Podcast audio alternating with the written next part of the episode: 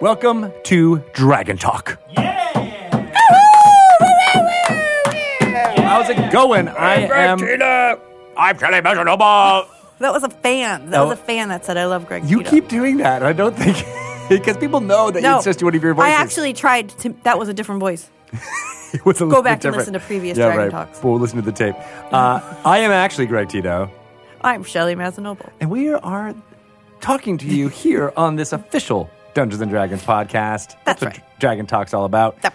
We have an amazing guest uh, on the interview section for this podcast episode. Daniel Kwan from so many different organizations. I know. How Asians represent, uh, as well as uh, Level Up Gaming. Level Up Gaming and uh, archaeologist extraordinaire. Yeah. Like, Oh, it's super cool, dude. what a wonderful conversation uh, Yeah. talking all about uh, how he's inspired to create uh, TRPG content for uh, Asians and using Asian culture, uh, Yep. different cultures within Learned Asia, and what that's all about, the different classes that he's designing for that, and then as well as all of his work with Level Up and, and uh, bringing Dungeons and Dragons to people on the autism spectrum uh, and letting them practice in a safe space. I don't know. It just was really, really great interview. It really was.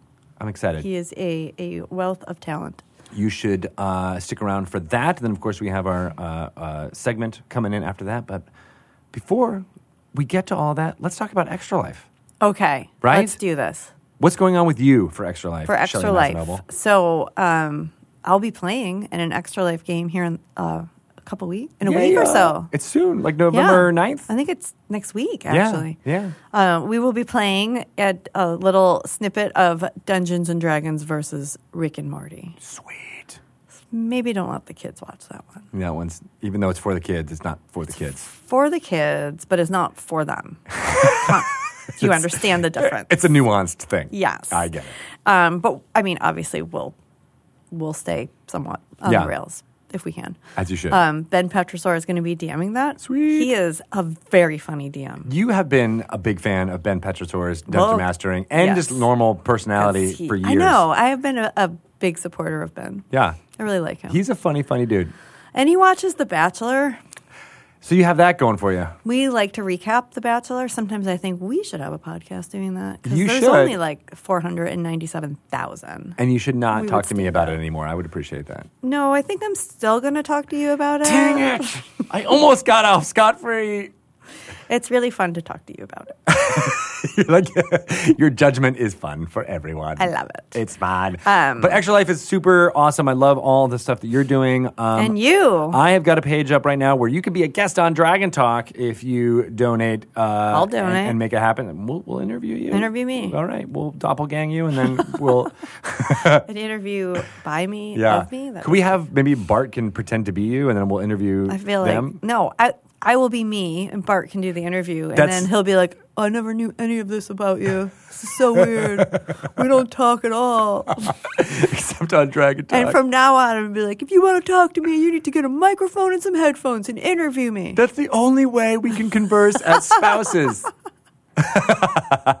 well, and anyway, you can donate for the kids. Uh, that's what Extra Life is all about. It contributes Yes. to the Children's Miracle Network of hospitals uh, all over the country, all over the world. Yeah. Um, but a lot of our proceeds go to the Seattle Children's Hospital. I, my child has been there. My child's been there. It is a super fun, interesting place. There's going to be some Dungeons and Dragons streamed games from, From- that yeah. location, from the Yep. Seattle Children's Hospital with kids, with patients. Uh, so that's really How exciting. How awesome is that going to be? Bart has been knocking that out of the park. Uh, I'm very excited to see that happen. Yeah. Um, and there's all types of fundraisers going on at uh, Gamehole Con in Wisconsin uh, this weekend. When you listen to this, it will be the past weekend, but uh, also at Lucca Comics and Games in Yes. Italy.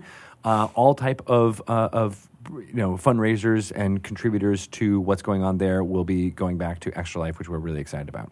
Amazing. Amazing. I love it. Uh, I think we're getting the Dung Sweepers back together too for Oh. another game that will support Extra Life. Really? Yeah. Uh, it's not this next week. It's the following week because I have a wedding to go to next weekend. But uh, Why are so many weddings? I know, right? You are gone almost every weekend for a wedding. Three weddings I had to go fly back to the East Coast for this year. This is another one on the East Coast. Yeah, yeah. This one's in Cape Cod.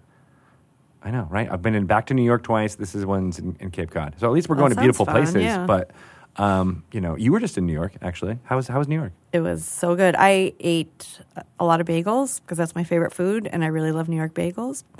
And I ate one. I just devoured it. I shoved it right. in- And then I got up and I went back to the counter and I'm like, "Can I have another one of those?" And she was like, "Oh my god, really?" And I'm like, "Lady, Yeah, do not judge. keep it coming. Toast the bagels. Let's get them rolling." You were like at a bar. You're like, all right, taking a shot, and then you're like, keep it coming. Keep Keep, it, keep it. Leave the bottle of bagels. I did. I just like put leave a, the bottle. put a fifty on the, the counter. and like, just keep going. Uh, but you were there for playing some Dungeons and Dragons versus Rick and Morty tabletop role playing Yeah. game adventure. Yeah, yeah, and it was amazing. Was it? Um, just listening to people play that game is hysterical. Like, they're like people are like, I can't laugh anymore. My face hurts because it's just Yeah. funny. Are, are you selling some kind of therapy or, or so, like facial massages, massages. that you can get, you know, Yeah. to prepare yourself for the hilarity? Yes, that's why I think that you'll enjoy our extra life game. I hope because it's just. I mean, D and D is generally entertaining to watch, but this is just so wild. Right. and it's off the wall. You don't have to know anything about Rick and Morty. You're still going to have a really fun D and D adventure. Right. And you don't necessarily need to know anything about D and D either. It's not necessarily a starter set, Right. Uh, which we've said, but it is a, a great way for bringing in fans of the show into tabletop role playing, and vice versa. People who are fans Yes. of D and D into what the the world building behind Rick and Morty. I actually was talking to some people at the New York event, and they said, "You know what? I think I'm going to use this to get my friends to play D and D." Nice. because it's so it's like a little bit more mainstream. Like he's like if you have friends that maybe have a, a barrier to playing D and D, that's like, well, I don't like fantasy, or like, it's too high fantasy. Like if they have like some impression about like, oh, I don't want to be a, an elf or whatever. This is like this is easy. It's, it's it's Rick and Morty. You know, you can jump in that way, and it's just it feels it felt more um, attainable. Yeah. And there's also because some of the like Rick is kind of rewriting a lot of the rules that you there's not really an emphasis. Uh, you you actually like you even if you know D and D rules, well now you got to learn Rick's way. Because So, it's a little bit different, and it's it's interesting, fun, weirdo It stuff. is. and like some of the stuff he comes up with, it's like it's actually not bad.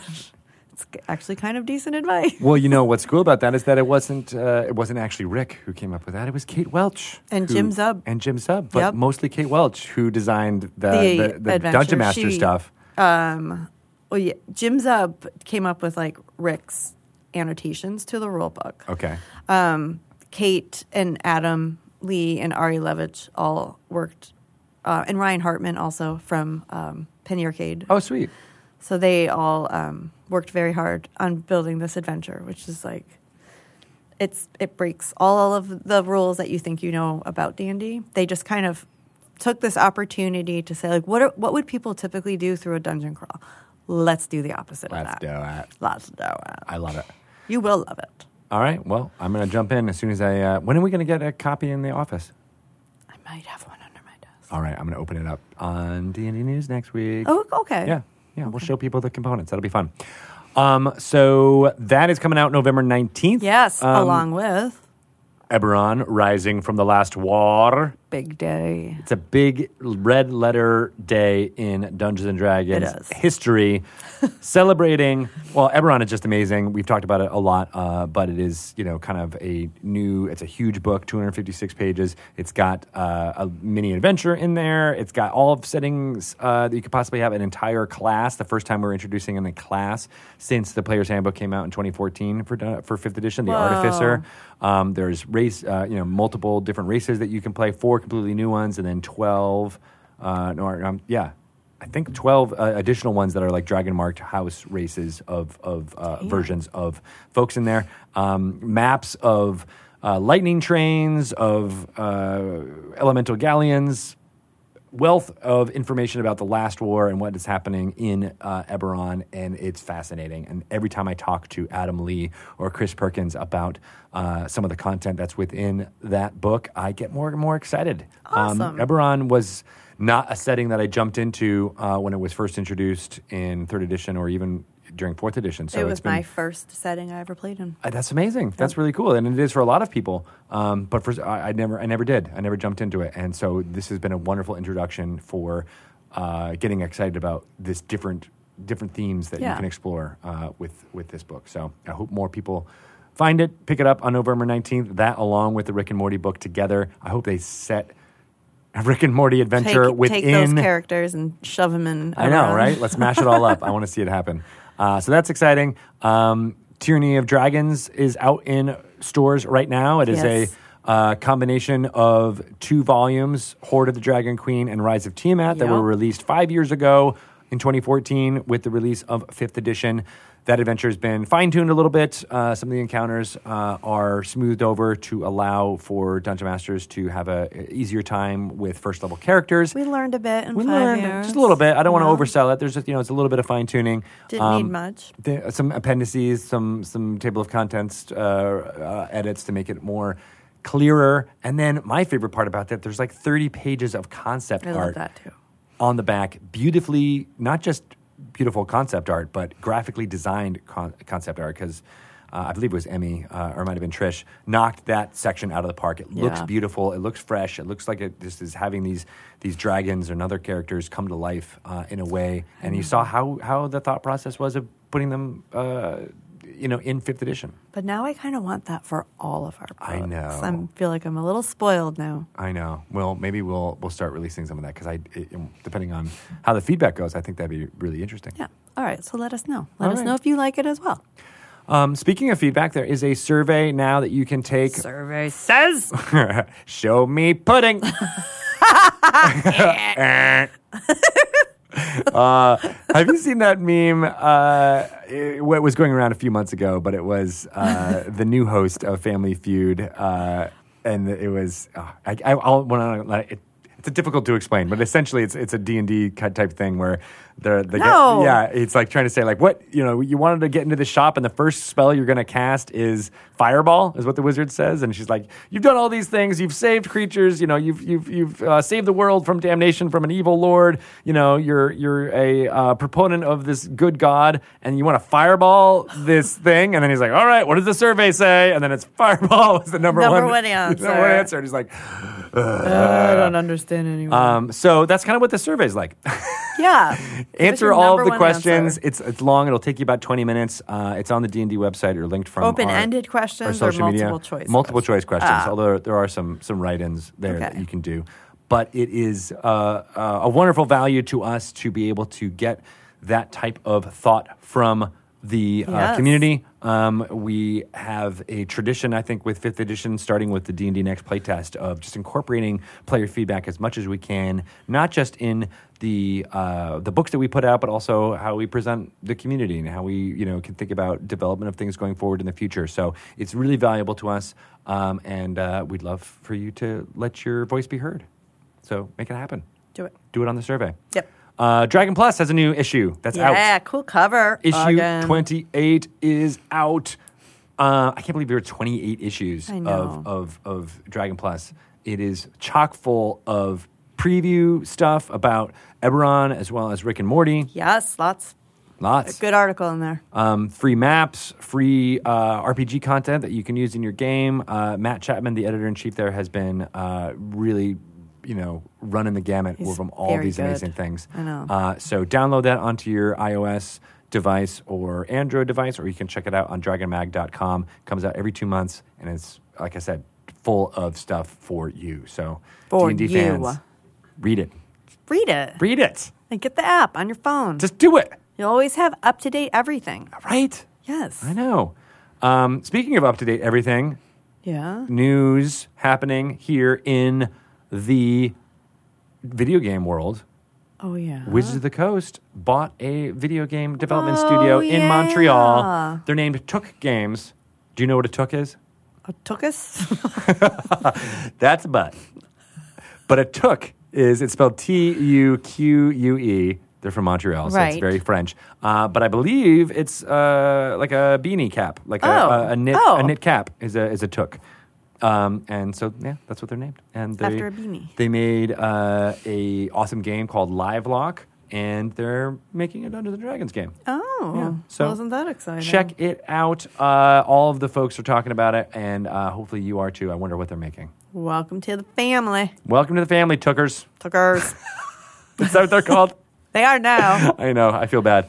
Uh, but you know, I, everybody's gonna be wearing hats. I'm I support that. All right. Um, what you know, it was just Halloween uh, around these parts, so a lot of people were talking about uh, Betrayal at House on the Hill. Yes, they would- were Yeah. spooky game nights. Do you got? Do you see a bump in, in sales every October? I mean, I I see a definite bump in like people talking about it on social media because Yeah. everybody's like, "Hey, it's Halloween, spooky. We're having spooky themed game night." Sweet. So you go right to the house on the hill, And you get some Widow's Walk too, just to add spice it it, in up. there, and if you're like, "Oh, I really feel like I want to play D and D, but also Betrayal," how about Betrayal at Baldur's Gate? You get all the lore about what's happening in Baldur's Gate from that game. Guys, that is such a good game. It is a good game. Yeah. Let's let's get that in your hands, people. Let's pour do one pour one out for, for, for Baldur's Gate Descent into Avernus. Wait, no. Oh wait. Uh, Betrayal at Baldur's Gate Why Descent we into pour- Avernus. When you pour one out, usually it's because like, it's because of respect, right? okay. Oh, yeah. that- that's I will not- say raise one up. Raise Yeah. one up. Cheers, Betrayal at Skål. Baldur's Gate. Ah. Um, that is, I think, everything I want to talk about right now. You want to you want to get moving on to Yes. segment, segment number two. Yes. All right, let's. I'm not sure what it's going to be, but let's give a little listen and see if you can guess Okay. from the theme song what's going to happen. Okay.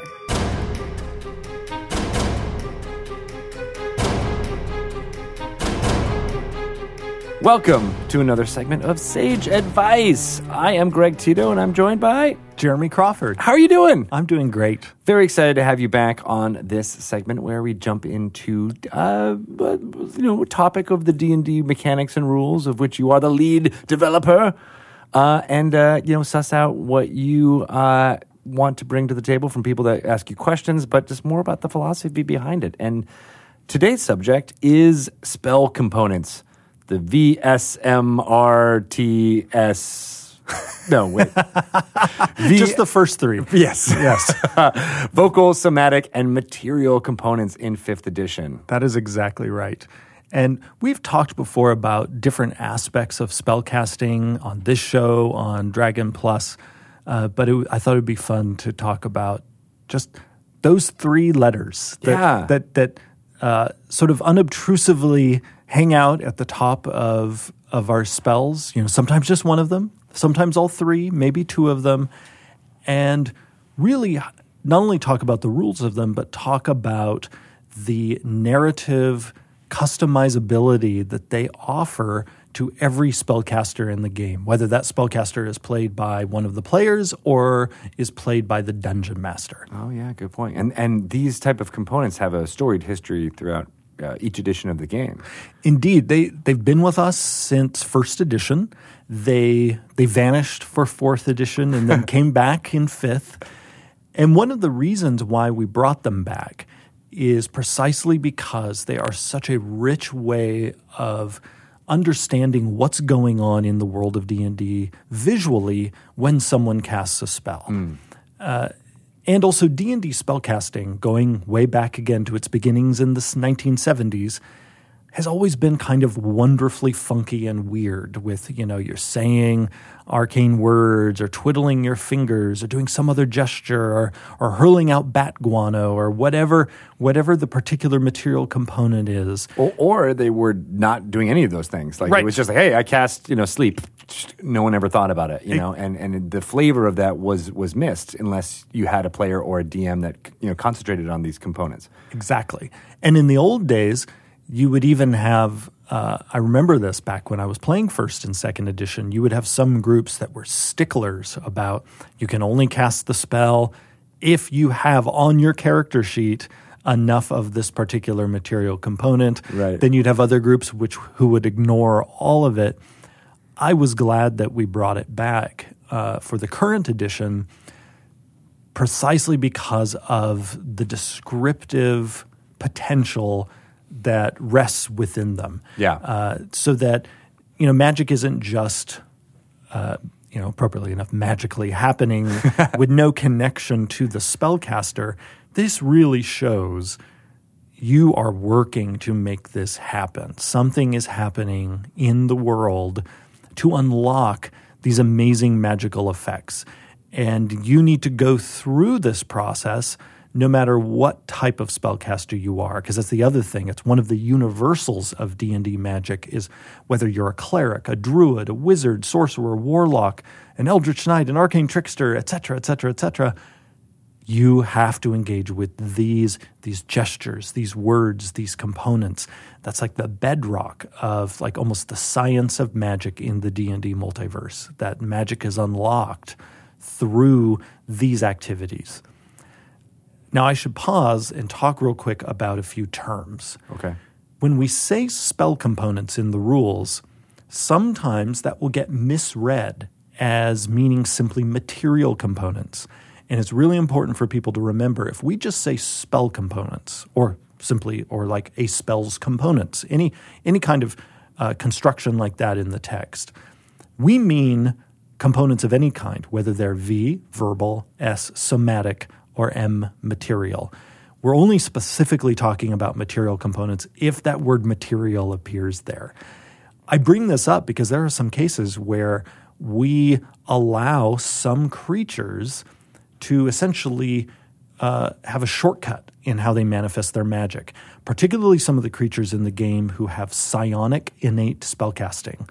We will tell you in their innate spellcasting that because they're manifesting their magic psionically, one of the signs of their psionic power is they do not require components at all. You don't use VS or M. Yes, that that means you don't see anything happening, which kind of makes it eerie. Like just suddenly something happened. Where did it come from? Yeah, and it should feel completely different than the wizard in your party who, you know, must study those components and have a pouch that pulls out and all that type of stuff. It should feel weird. Exactly. Uh, and then we have yet other creatures uh, where we get more specific and we say, well, they they can innately cast these spells and they can do so without material components, but they still need the verbal and the somatic. So we do all sorts of uh, subtle tweaks like that, not for any kind of game balance reasons. It's purely about the narrative in the world, how we want the manifestation of magic to look and feel different depending on who's doing it. Uh, except again for uh, standard player characters, and most of them, they've got to do it using uh, these tools. Now, when it comes to those tools, I think groups often don't realize how much customizability there is there for their spellcasters. We'll start with verbal, since it's the first of the, the VSM. You could, if you're playing a spellcaster, decide what those words are that you're saying. Now, it can be, you know, magic mumbo jumbo, but I have played uh, with people, and my husband actually is one of those people that, especially when he plays a wizard, one of the things he does as a part of his character creation is he comes up with what the magic word is that his wizard says for any spell he knows that has a verbal component. Oh wow, he does. He, it's one word, so it's not like a, a It- string of words. It's usually one word, sometimes a phrase. I certainly don't expect all D&D players to do it, but I as his DM love it when he does it. Partly because I've had the the joy of getting to see him play multiple spellcasters and they each have different words they say. And so the words that he often picks uh, are meant to have a feel that's appropriate to the character.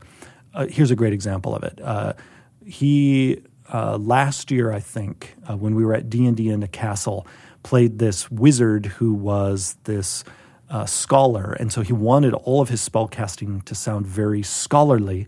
And because of that, all the magic words that he said was, had a kind of very Latin, uh, you know, sort of medieval Latin kind of style.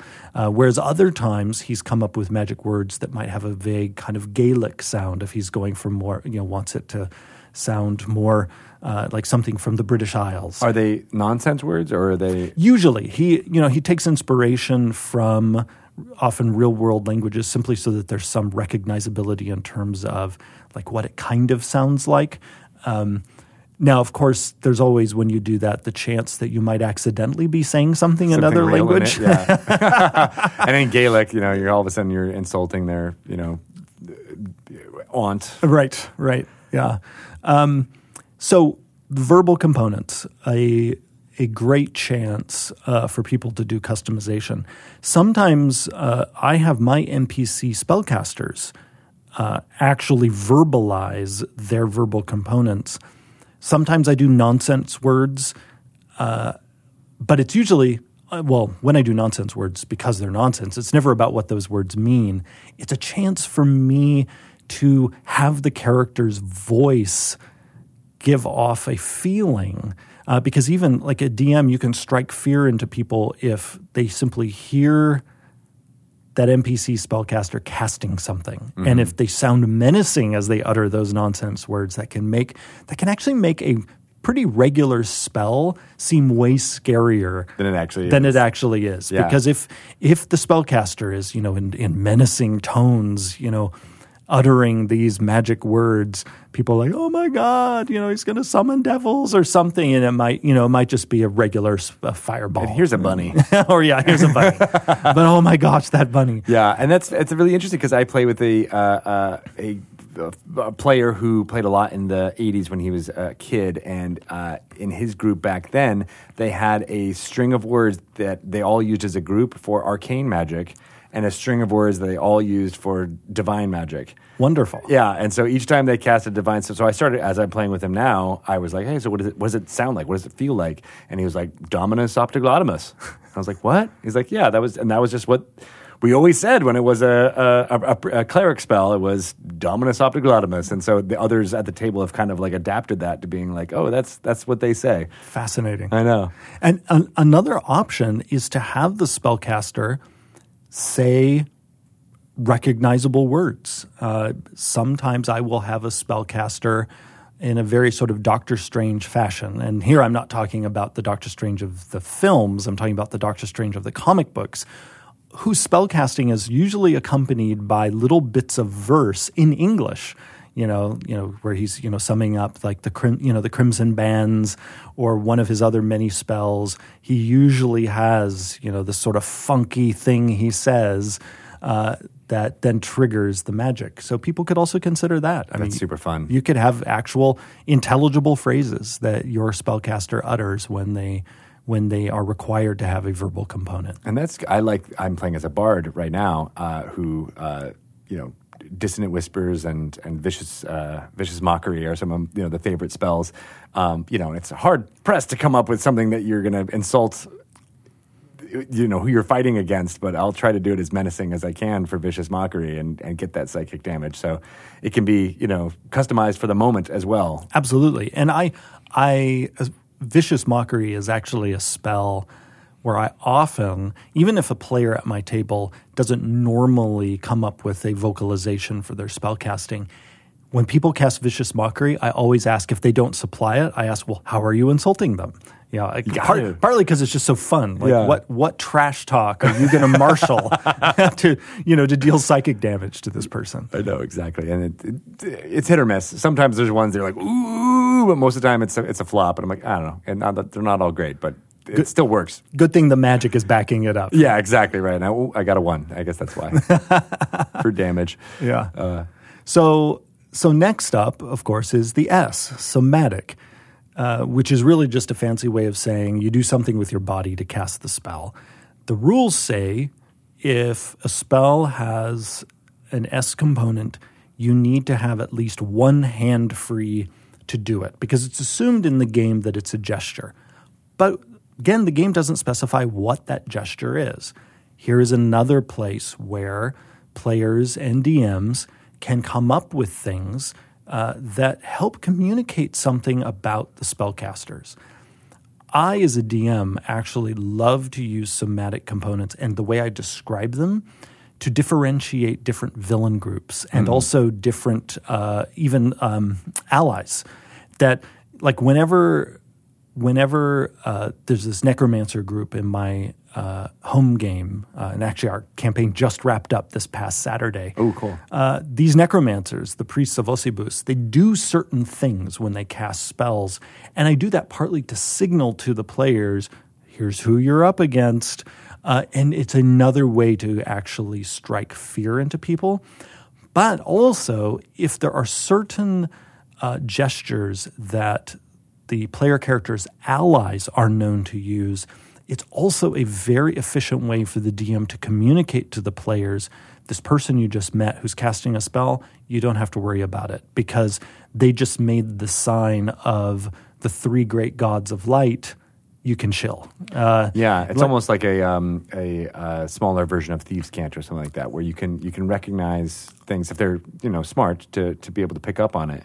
Um, but I imagine your players are you know if you if you do the same gestures over and over again, they can start to especially over the you know a long campaign. and and then that becomes a, a great shorthand for the DM. And also in longer campaigns, it's often fun having stuff like that because players love feeling like they're in the know and they see that thing and without the dm having to you know back up the exposition dump truck uh, the, the, the players are able just to observe uh, I, I think I know what this spellcaster is all about. Yeah, they're a Harper, or you know, Right. they're they're from the, uh, the Emerald Circle. Mm-hmm. Yeah, yeah, yeah, exactly. Um, and you mentioned that it doesn't necessarily have to be, uh, you know, hand or arm gestures. Um, I have always loved the idea of a. Uh, I like bard characters, but like you know, using dance or or, or or some type of you know, if you're in, uh, playing an Aasimar or something like that, of some kind of flutter with the wings that would that would bring apart you know uh, a magic spell. Yeah, and and even though the rule does say you need to have a hand free if a spell does have the S component, I love it when people actually incorporate some other type of movement into the spell casting. And I encourage DMs that if uh, players are especially creative in their descriptions, to maybe be a little generous about whether that hand is free or not. Uh, because groups will often get hung up on, uh, you know, I had my shield there, but I need to put it away so I can do my somatic component. That, if that is a group's bliss, awesome. Because some people love that moment by moment tactical decision making down to what is currently in my hands. And I have to say for myself, I have often myself loved that style of play, especially if I'm in a kind of a, a- an adventure or a, or a campaign that's kind of a classic delve into a dungeon and you know it's all about survival and like do we have enough rations to make it and you know are we going to are we going to you know make it out of you know this cave without you know dehydrating or uh, you know do I have enough arrows? That can be fun. It's almost a kind of survival horror. Yeah. uh, and in so in those games both as a player and as a DM, I actually really enjoy like the specificity of like this is such a life or death situation. What is in my hands moment by moment actually becomes exciting because if unless we figure out how to swap out fast enough, someone might die. Uh, uh, it adds a lot of gravitas to the smallest decisions of like, should I drop the shield or not? Yeah, exactly. Whereas other campaigns that are not as zeroed in on those tactical moments, I think DM should feel comfortable to relax this rule about what's in your hand or not. Again, especially if the player is super creative about the physicality of their spellcasting. Uh, and also, again, if it's a looser game, you're not going to unbalance the game if, you know, oh my goodness, you allowed them to cast a spe- a, an S spell with something in their hand. Yeah. Uh, it because this is not this is not here for primarily balance reasons. It's here for descriptive reasons. And so, if they're describing the thing well, showing how their body is a part of the spell casting, they're achieving what the S is there to achieve. Uh, this is the kind of thing. If if we had had more room in the player's handbook, uh, you know, it's sort of like if I could travel back in time, I would If have. I could turn back. That's right. um, I would I would love to have little commentary next to some of these rules. You know, say, hey, this is here. Here's why.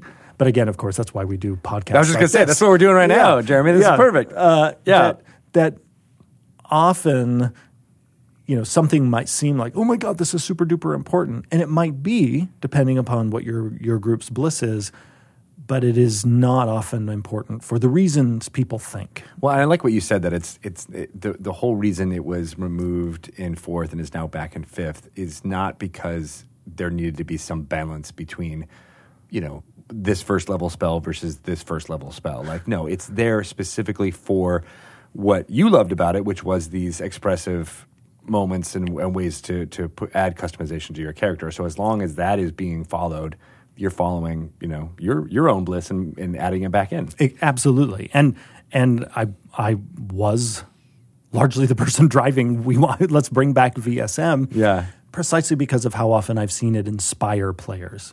Uh, it it always bums me out if a group ever sees it as a constraint in the sense of uh, tamping down fun. Instead, to me, I, I love it when people view it as a creative constraint. Like it's a it's a little playground in which you get to make things up. Yeah. Uh, and plus, it is such a distinctive part of D and D spellcasting versus the spellcasting you might see in other fantasy worlds. Uh, that you know you go all the way back, and again, it's about the specific mix. You know, there are other properties. You know, I mentioned Doctor Strange that he you know says magic words and even has gestures, but almost never relies on material components. And then you know you might have other stories where there's a material component, but and maybe magic words, but no gestures. D and D is special in how it has you know fairly consistently married all of these elements. Uh, you know the word, the body, and then something often from the material world that helps. You know, it's almost like igniting uh, the magic, uh, helping it come to life.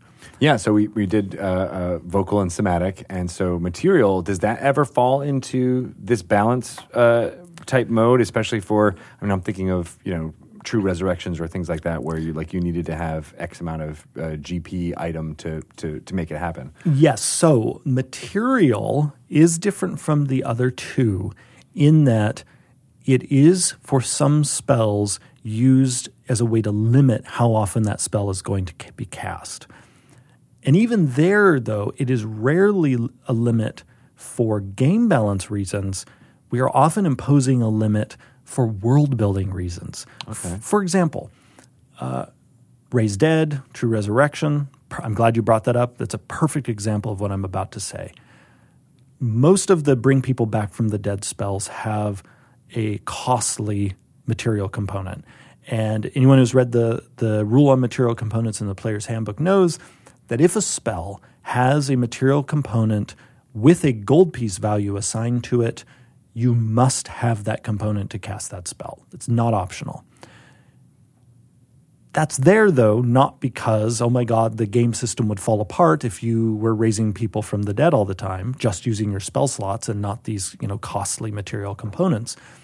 No, that's there because our narrative sense of the D&D multiverse would be undone if everyone could easily and cheaply come back from the dead. Yeah. So really that is an example of sometimes and material components are one of the main places where we do this. We essentially do narrative balancing.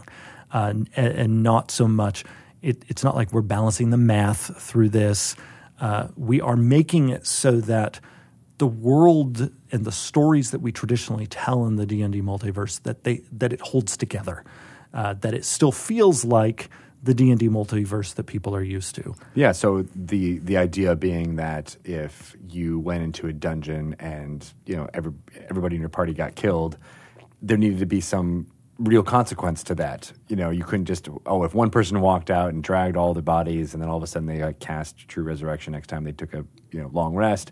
It would, wouldn't feel as as impactful as if oh I need to save up for you know I need to go on a quest to earn the money in order to pay for this type of thing. You're right; it is almost like a narrative balancing act. A- absolutely and and also if you then expand from the adventure experience to what's going on in the village down the lane or what's happening in Waterdeep if death could be undone at virtually no cost the very meaning of death would change in D&D worlds. Yeah. And so for us to maintain the the gravity of death, we needed some limiter. Uh, we have some in terms of like not everyone you know even ha- knows this spell, um, but even if you do, there's the limitation of the spell slots. But we felt even that's not enough, limiting it. So then also we went with the tr- what's been traditional for D and D that there is also a, mat- a a high material cost. Now for adventurers, once they get high enough level, that material cost can actually become pretty trivial. But then we're also telling the narrative we want to tell, and that is that high-level D&D adventurers are not like regular people. Yeah. The- They're almost godlike in, the, in their ways to deal with death in the afterlife. Exactly. Uh, so even there, this is serving the narrative purpose that we want it to serve. And it's another way of like showing progression that you okay, you're not you're not just, you know, beating on rats in a tavern cellar anymore. you know, you're you're elevated to this next strata and dealing with more cosmic uh, things, not unlike Doctor Strange. yeah, yeah, exactly. Uh, now, people who have come uh, to the game from the early days of D and D are used to when they see a material component in a spell's description to thinking that means the spell consumes the component. One of the changes that we made in fifth edition is that a spell only consumes its component if the spell's description tells you it does. Oh. So otherwise, you just need to have the component. It's almost like the magic is flowing through it, but it isn't consuming it. But then some of our spells do specify that the thing is destroyed in the process. We also have given you some customization flexibility when it comes to material components by having the notion of spell casting focuses. This is really riffing on the uh, implements that we had in fourth edition D&D, where a lot of spell casting was channeled through different physical objects called implements. And so we carried that notion forward and we let you know in the player's handbook that if you cast a spell that has a material component, but that material component is not consumed by the spell and the material component has no gold piece value assigned to it. A great example of this would be the bat guano in Fireball mm-hmm. or the sand and rose petals in the sleep spell uh, you can replace that material component with a spellcasting focus. Or you can have a component pouch, which is just assumed to have inside it all the all the you know sort of trivial components you might want. What this means is you really get to decide what your spellcaster looks like casting spells. Because if you want to be the traditional D&D wizard who pulls out the bat poop to cast fireball, you can do it. Yeah. But if instead you want to shoot fireball out of an arcane focus, whether it's a wand or an orb or a staff or something else, you could also do that.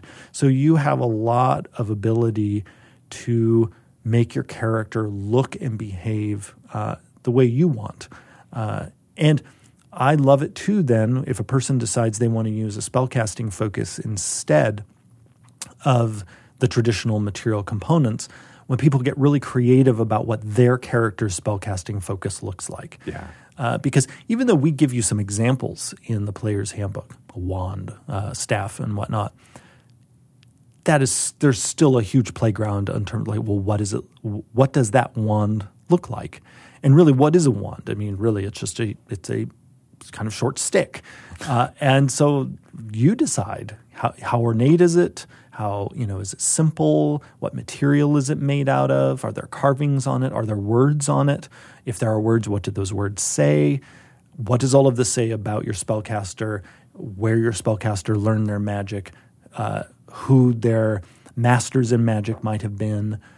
so many neat story bits can be expressed just in something as simple as the implement your spellcaster holds. Right. Uh, versus, uh, you're also telling a story about your character if you're walking around with this pouch filled with sand and rose petals and bat poop and all this other stuff that you are tossing out or pinching or holding on to as you cast your spell. Because Or this gem that you might need. Yes. uh, yeah, all yeah. those things. Yeah. When you yeah you pull out the gem uh, that you uh, that you cast identify with, and even there, uh, for everyone listening who's playing a spellcaster, whether again DM or player, consider what is your spellcaster doing with the material component. I also think it's fantastic when people get creative about that. Like, uh, you know, uh, the identify spell requires this gem. Well, ask yourself, what is your spellcaster doing with that gem when they cast the spell? Clearly putting it up to their eye like a monocle and examining what the, the thing is doing for, for an hour. Right? Yeah, yeah. or 10 peer, or- yeah. peer through it.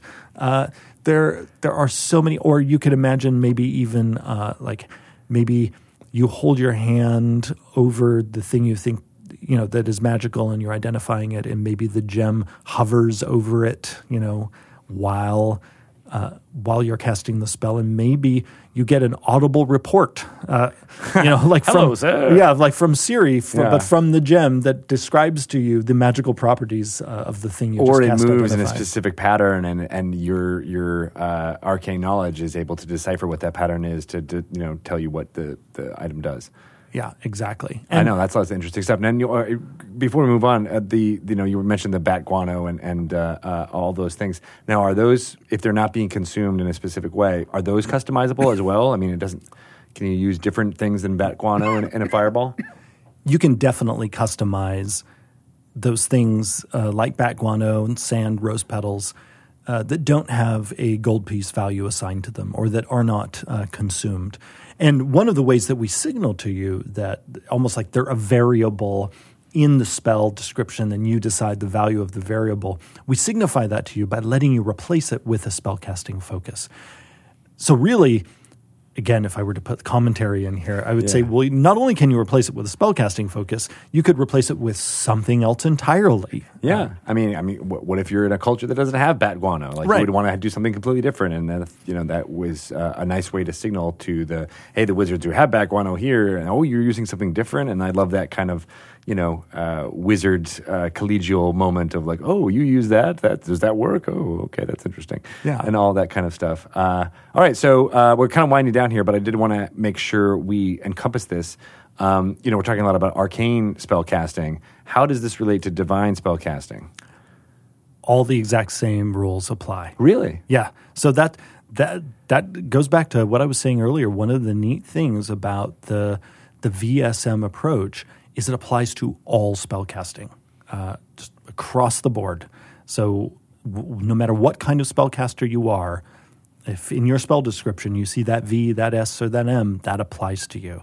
Now, what is special about uh, clerics and paladins in particular, because they can use holy symbols as their spellcasting focus, is holy symbols are a bit more flexible in how we describe them than some of the other uh, spellcasting focuses, in that you can uh, emblazon your holy symbol on your shield.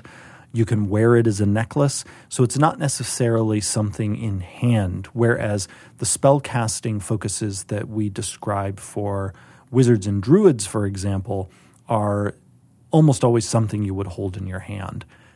The main reason for that distinction uh, is aesthetic. Actually, uh, it's again not a game game balance reason, uh, because typically uh, in stories and especially D and D stories, wizards and druids are shown with things in their hands, usually staffs, sometimes wands, orbs, that kind of thing. And paladins and clerics typically have shields and and that type of martial attitude. So why not allow them to use that? Exactly, and, and often uh, holy symbols of, of if they're not on a on a cleric or paladin shield, they're often a necklace they're wearing, uh, you know, or just like you know a little symbol they pull out for a moment and then put away. Uh, so they have that that extra little bit of flexibility, but other than that, they function exactly the same way as arcane spellcasters. The other little wrinkle I wanted to touch on real quick because it's a place where the S and the M intersect, uh, and that is we have this rule that if a spell has both a somatic component and a material component, remember we told you you need a free hand to do the somatic component? Yeah. Well, we also tell you if a spell has a material component, you need a free hand to manipulate that component. So then that introduces the problem. Well, wait, if I Do I need two hands? Do I need two or hands? use the same hand? So we specify that if a spell has both, the hand you need free to do for the somatic component can be the same hand you use to manipulate the uh, material component, which is also a way of us inviting you to decide what are you doing? What what does it look like as you gesture and manipulate whatever special object it is that you're using uh, for a particular spell? Right, and you can imagine a way to to c- connect that so that you know whatever you're doing with the the component is the gesture that you're using, and for the somatic thing, and you know throwing the bat guano and having that be your gesture sounds sounds pretty good for a fireball. Yes, yeah, absolutely. Excellent. Well, uh, I love all this customization. It's something that I, as a dungeon master, like to instill in my players. So it's not just I cast the spell, it, which feels kind of gamey and, Yeah. and, and not as fun. And I, I, I always try to encourage this type of flavor. So I'm hoping that this uh, this Sage Advice segment does that for fans all over the world. Likewise. Uh, Jeremy, how can people get in touch with you to ask you questions about uh, what bat guano smells like? So if you want to know about what bat guano smells like, you can reach me at Greg Tito on Twitter. but if you want to ask me about just D&D stuff in general, I'm at Jeremy E. Crawford. Excellent. Awesome. Thank you so much, Jeremy. Uh, always love talking to you. And uh, we'll be back with uh, some more fun stuff next week. I look forward to it. Thanks. Bye-bye.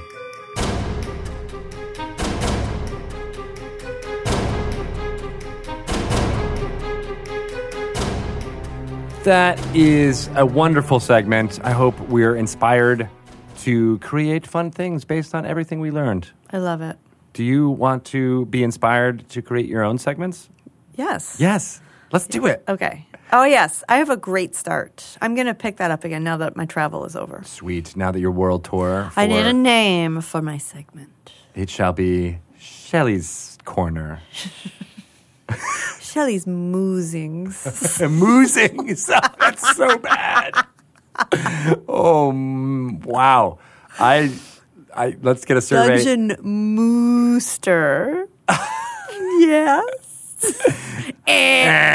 Survey says no. Did not pass uh, playtesting. Damn. Yeah. Focus groups say no on that one. Focus. Focus. Ficus? Ficus love Ficus groups love it though. What's a ficus group? Play a group of play Ficus plants.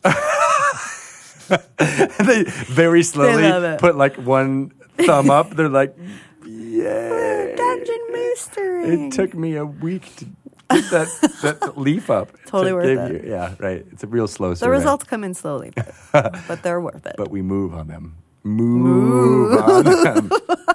uh, all right, let it, let us call up uh, our guest today, Daniel Kwan. There's so much I want to ask him about uh, uh, what he's doing because it seems like he's got his finger in all Lots types of interesting things. creative books that are turning pages. Right. I know, right? Yes. So let's do it. Let's call him up. We are here today with Daniel Kwan from Asians Represent, as well as so many other amazing uh, Dungeons and Dragons type things. Hello, Daniel. Hey, how are you guys? We're great. How are you? Again, I let's am just keep saying it. You uh, you're coming in from sunny Canada, is that right? So, so, Sun uh, Canada. rainy Toronto. Rainy Toronto. I love that city, and I've I never do been. Too. Because it's actually it's Seattle-ish. There's a It's lot of Seattle-ish right now. I feel like well, not just the rain, but like I feel like the aesthetics of it. It- it- I was there once, and it reminded me very much of Seattle. Yeah, I can see that. CN Tower, The Space CN Needle, Tower. Oh yeah, right. They are. they Oh, are that's similar. true. That's You're true. water, There's water there. Rain. rain. That's a lot of cities, but There's something about it. it is pretty cool. Large needle-like structures, Right? startups, rain. Yeah. How long know. have you been there? All my life. Wow, really? Yeah, all you my are life. a Toronton, T- Tor- Torontonian. Torontonian. Torontonian. I say it Toronto, no T, just the, the first Oh. T, Toronto. Toronto. All right. Is that Yeah. how like That's how a local says it, I was apparently. gonna say? So we're gonna sound Canadian. Uh, so you've been playing Dungeons and Dragons for how long? What was the what was your your your start of playing D and D? 20 years ago. Wow. 20 years ago. I've been playing D&D for 20 years. I started playing 3rd edition D&D, kind of went back to AD&D and then went all the way forward. Yeah. What made you go back? Just curiosity. Curiosity. Mostly I, I wanted to play the old adventures. I wanted to try, try something different. I, I liked I actually really love the art of the older D&D editions. And then I kind of just moved up from there. What uh, what drew you to the game at first? Like, what was your first experience? Oh was it a friend? Was it a colleague? What was it? It was a museum actually. Really? Um, That's yeah, cool. so there's a museum in Toronto called the Royal Ontario Museum. Uh-huh. It's the biggest cultural and natural history museum in Canada. And That's wait. Is that in. Dino Dan? Uh, Dino Dan was there. They did a recording. Yes, I've seen that episode and I've seen that museum. I've been like, this is such a cool looking museum. Yeah, so they, they have a like a, a program there for students that you could actually go and play D and D Oh, over the summer, and like you learn how to shoot bows, you hold swords, wear armor, and play D and D and learn all about history. Wait, twenty years ago?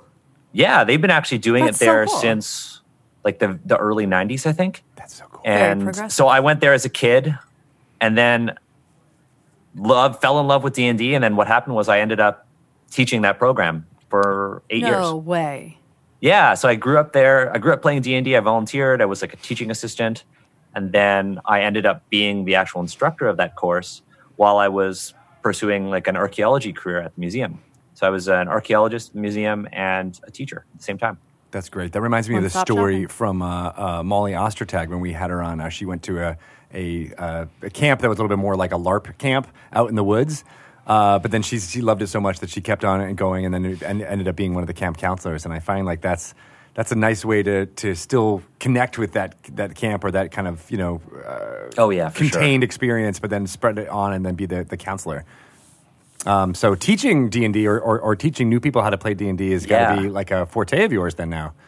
Yeah, I mean, I so I I taught at the museum up until about June of this year, and then I do some teaching outside of. Well, I don't work for the museum anymore. I, I do a lot of teaching outside. I co-founded an organization in Toronto called Level Up Gaming, and so what we do is we use uh, tabletop RPGs and board games to actually help adults with autism and other disabilities develop their social skills through these sort of group gaming experiences. And our fall program just started, and we're playing. We've been playing fifth edition for like two years in the program right now. This is amazing. That's fantastic. So, wh- what was the impetus for you starting this program? Oh, it was actually like my work at the museum. Oh, Um, yeah, I had a student, and this was he came to me when he was 11 years old, and he was on the autism spectrum. And his mother came up to me and was like, "Hey, Daniel, he's never played D and D before. We don't know if this is going to work out. Uh, here's my phone number. If anything happens, you know, just give me a call and we'll we'll take him home." And I, said, "I said, "You know what? It'll it'll be fine." Uh, he we started playing D and D. He really loved the sort of the half orc barbarian and of like Pathfinder and you know third and three point five, Mhm. and he dove right into it. He loved it. He just loved killing stuff. And over the years, his as his social skills improved, as he made fr- friends in the program, as we started doing some campaign setting writing ourselves, he started creating these really deep characters and came in with like lore that he had typed up and would email me stuff and essentially what happened was he transferred he transitioned from being in you know alternative schools or home schools to going to like a neurotypical high school. And he just actually got in touch with me and sent me an email saying that he's now in university and he had Oh self-published two books. Wow. but what? when he was 14 um, i was actually going to athens to work on an archaeological project. And his mom sent me an email and said hey uh, he's not going to come for the final uh, two days of your program because he doesn't feel like he belongs there anymore and i was I'm sitting at jfk being like what and then i kept reading the email and she said yeah he he feels like he wants to work for you now and he doesn't want to be your student and he wants to work for you That's so Well, I just And I got was- goosebumps. I That's know. so sweet. And I was it because I was I flew from Toronto to JFK and then I was going to Athens and I was in the airport. We were boarding and I'm just like bawling and I'm the ugliest crier. Mm. and I was just like crying in the airport. And I told two of my fellow teachers when I came back about what had happened. And so one of them was a spec ed teacher and the other was training to be an occupational therapist. And so we said, you know what? Let's let's see if we can do something for people who are over 18 because once you hit 18 the the quality and you know breadth of programs that are available to you uh, like greatly diminish Yeah. so we started something called level up gaming uh, just over three years ago and um, yeah we've been doing it since so this one student of mine he ended up volunteering for me uh, being one of my you know staff gms and now i found out that he's writing books and studying philosophy and at an east coast university here oh my gosh, that is amazing. and then since him, we we got so many more. We had a student who he uh, he had like violent tendencies and didn't like authority and would have a one on one. And immediately when he started playing D and D, didn't need a one on one assistant anymore. And he, uh, he was with me for four years. He ended up getting a job, and now he's working at the museum with the same program after I left.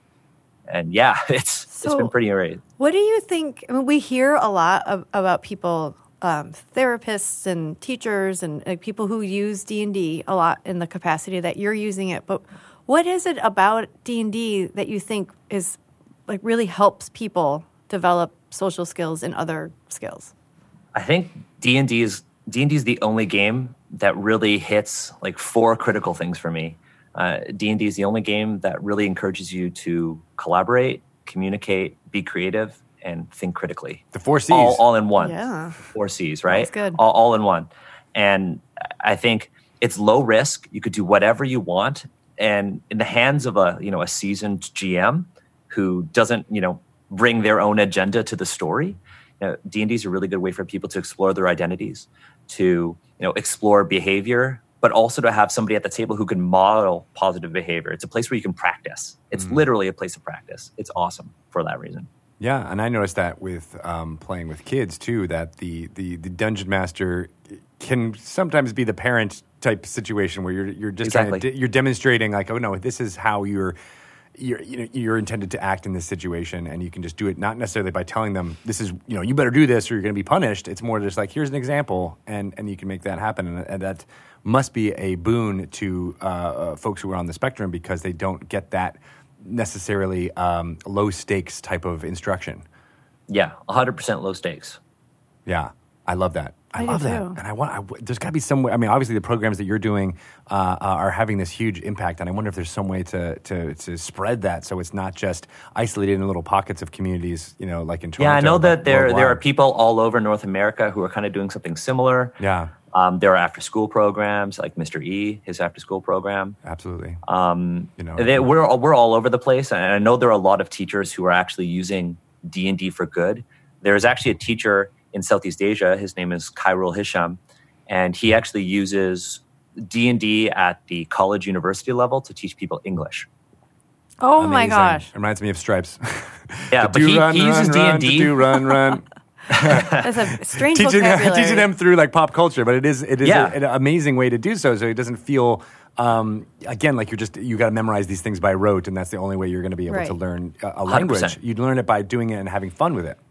Exactly. And he he does it with like larger classrooms, so more than like, you know, your five people. He does it with like 10, 12, 15 people at a time. Wow. You're going to learn Yeah. some interesting vocabulary if you learn it by D&D. Like you're going to be like, Right. I know Oh, what yeah. stalactites are. And like most people are like, huh? What? The Sarcophagus. Well, that's what's so cool tights? about D&D though.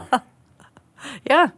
I mean, like so much of it is informed by our our real world. And and even English speaker, native speakers of English learn more Oh, language and, and sure. vocabulary. Like I, you know, my, I, I'm always amazed by what words I know. Then I can be like, oh wait, what? How would I know that? do I know In- this? Yeah, right. Like euphonious. I don't. I've never heard that word any other time, but I was looking up a, a, a an adjective for a bard, and I'm like, oh yeah, no, he would be a euphonious bard. What does this mean? I remember mean? when I first started playing, oh, I learned the word prerequisite. Prerequisite. Yeah. Yeah, exactly. You're like Yeah. Oh, proficiency. yeah. You're like, when would you Proficiency. know Yeah. proficiency from? Uh, Even other like than it being a word like to a kid like charisma, like that's not something they go around saying. Like, No, kid's- it's not. It's got a lot of charisma. That Yeah, one, right. you know.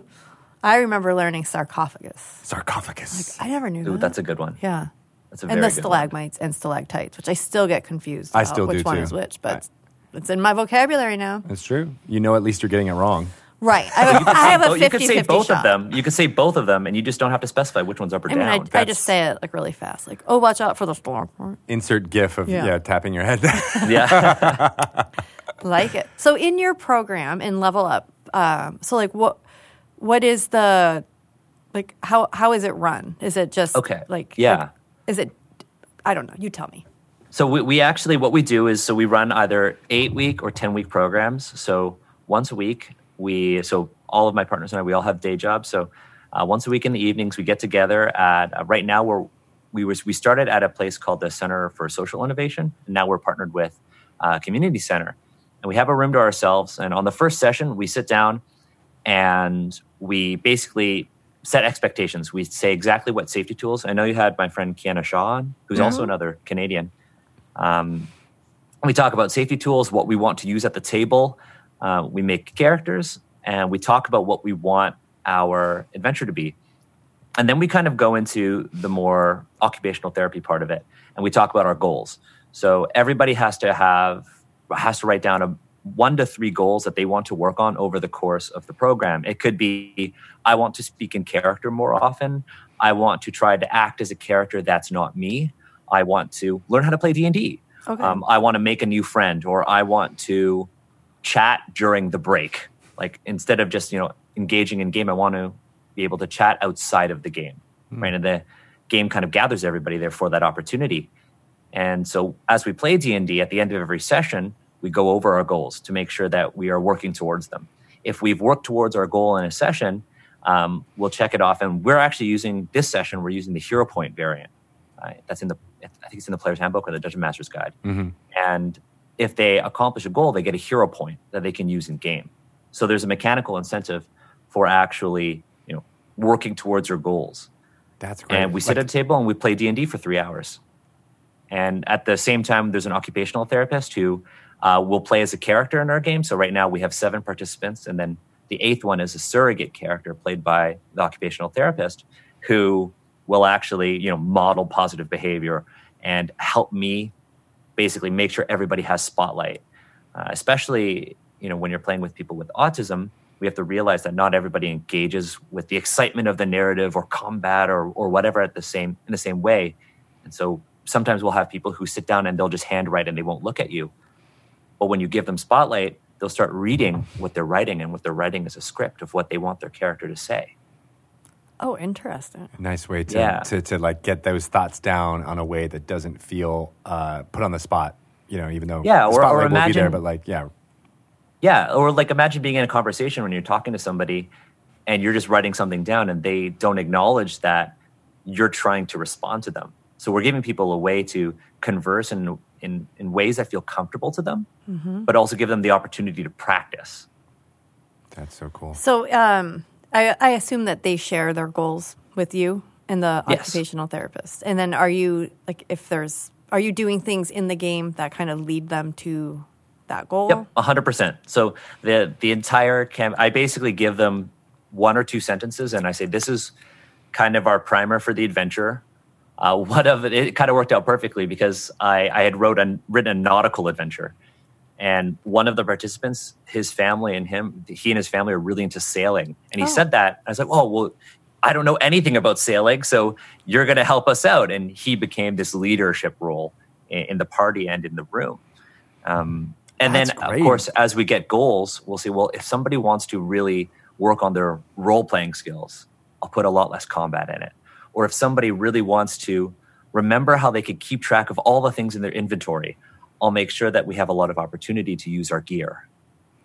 I love that. I love Mm-hmm. that because you you know in some ways when you're creating adventures, you know you you uh, as a dungeon master you you want prompts in a way. You almost want w- things that you want to be able to give to your players that that uh, will ensure a good time at the table. So in many ways, even though this is for uh, a specific you know uh, you know u- use. I feel like I could use this in my in as a dungeon master like throughout. Oh, you know? 100%. Yeah, with neurotypical or 100%. anybody because you're like, oh, well, what do you, what are your goals? What do you want your character to be to be doing? Um, and doing that offline through email or whatever like that, and then bringing that to the table and be like, all right, here's the adventure that is you know gonna touch on some of these these goals going forward. Yeah, totally. I think that like the biggest rule, like people ask me at conventions, like, "Oh, what does it take to be a really good GM?" And I just tell them it's like you have to be the player's biggest fan, and you you want to make them look good, you want them to succeed, but you also want to challenge them along the way. And with Level Up, we're challenging them along the way, but we're challenging them in a very structured way based on their goals. I love it. I love it. So, how do people? How do they hear about this program? How do they get into it? Uh, We've got a website called levelupgaming.ca. Uh, they could sign up there. They could always, you know, tweet at me. We have a social media as well, um, but I'm my my personal social media is kind of the big one. Um, but yeah, we we've got like a very long waiting list, but we're in, we're in the process of expanding. And Okay. one of the things that we'd like to do is actually take some of our participants who have kind of feel like they've graduated out of being a, you know a gamer and actually have them be a GM. And we're gonna have- Oh. yeah, that's that's the ultimate goal as we expand. Like yeah, like the like the student who's like I I've Surpassed. I've surpassed the master. Uh, Let Yeah. me be one of of you. I mean, that's that's pretty incredible. If you're you're somebody who came to this group with a goal of I want to be able to chat in between sessions, and then you eventually become a dungeon master. I mean, that's that is a huge. Yeah, we had we had that last leap. session, and we had uh, a participant who one of his goals was to you know make sure that he does engages in small talk during Oh. break, and we were doing an eight week session, and at week four, the the OT and I were like, okay, if anybody is actually interested in GMing, why don't we break off and do six sessions of Daniel GMing and we'll we'll have two sessions where one person can actually GM an encounter. And you'll have two hours, and you could do an encounter. And for you know a seasoned gamer, like two hours for an encounter, that might be too long. But this is a two hours of us being able to work at our own pace. Yeah. And so this participant actually GM'd uh, half of an adventure for us, and it's it's wonderful. And he unfortunately signed up too late for our current program. And he's, he was put on the waiting list, but he emailed me and he said, Hey, Daniel, I wrote an adventure. And he tips on how I can run that with my friends. And I was just like, Oh my God. Oh, Oh, that's like the full graduation moment. Yeah. Um, so you mentioned that you've been writing adventures for this. Uh, what type of, other than obviously listening to the goals and trying to curtail your adventure to that, like what kind of um, advice would you give to someone who might want to start up a similar program? Like what, what, what, what are some hallmarks that you've learned by working with groups like this to uh, make sure the adventure doesn't fall into pitfalls that would put them in an uncomfortable place? Yeah. I mean, for me, it's, I, I have, I make all of our objectives here. I can just even, I can read you out what we're doing. It's, it's like it's a secret Actually, can you just anything. run it for us? Yeah, I'll just run the adventure for Show you. Yeah, all right. Um, I actually, I actually use our level up gaming adventures to playtest things that I want to do on Asians Represent. oh, nice. So with this one, I, I wanted to, I, I make sure that our adventures aren't about killing stuff. Uh, they they will you know encounter monsters and there will be threats, but the the core part of the adventure will always be something social. So for this one, they've actually been hired by an ex adventurer to escort her daughter to a temple in another kingdom. So we're actually going from a fantasy China and we're traveling across this ocean on a ship called the Tranquil Mist to a, a kingdom called Nawa, the land of the python, which is like um, from like Filipino mythology. Cool. And uh, So, yeah. so, the, the, So- that interaction. I mean, obviously, there's going to be monsters and object and uh, uh, obstacles in the way that you're going to have to overcome. But it's not about slay this dragon. It's about let's just go from point A to point B, and then It's about help these people. yeah, And when you're aboard the ship, you know those the people that you're helping are there, and you're actually put in a situation where you have an opportunity to socialize.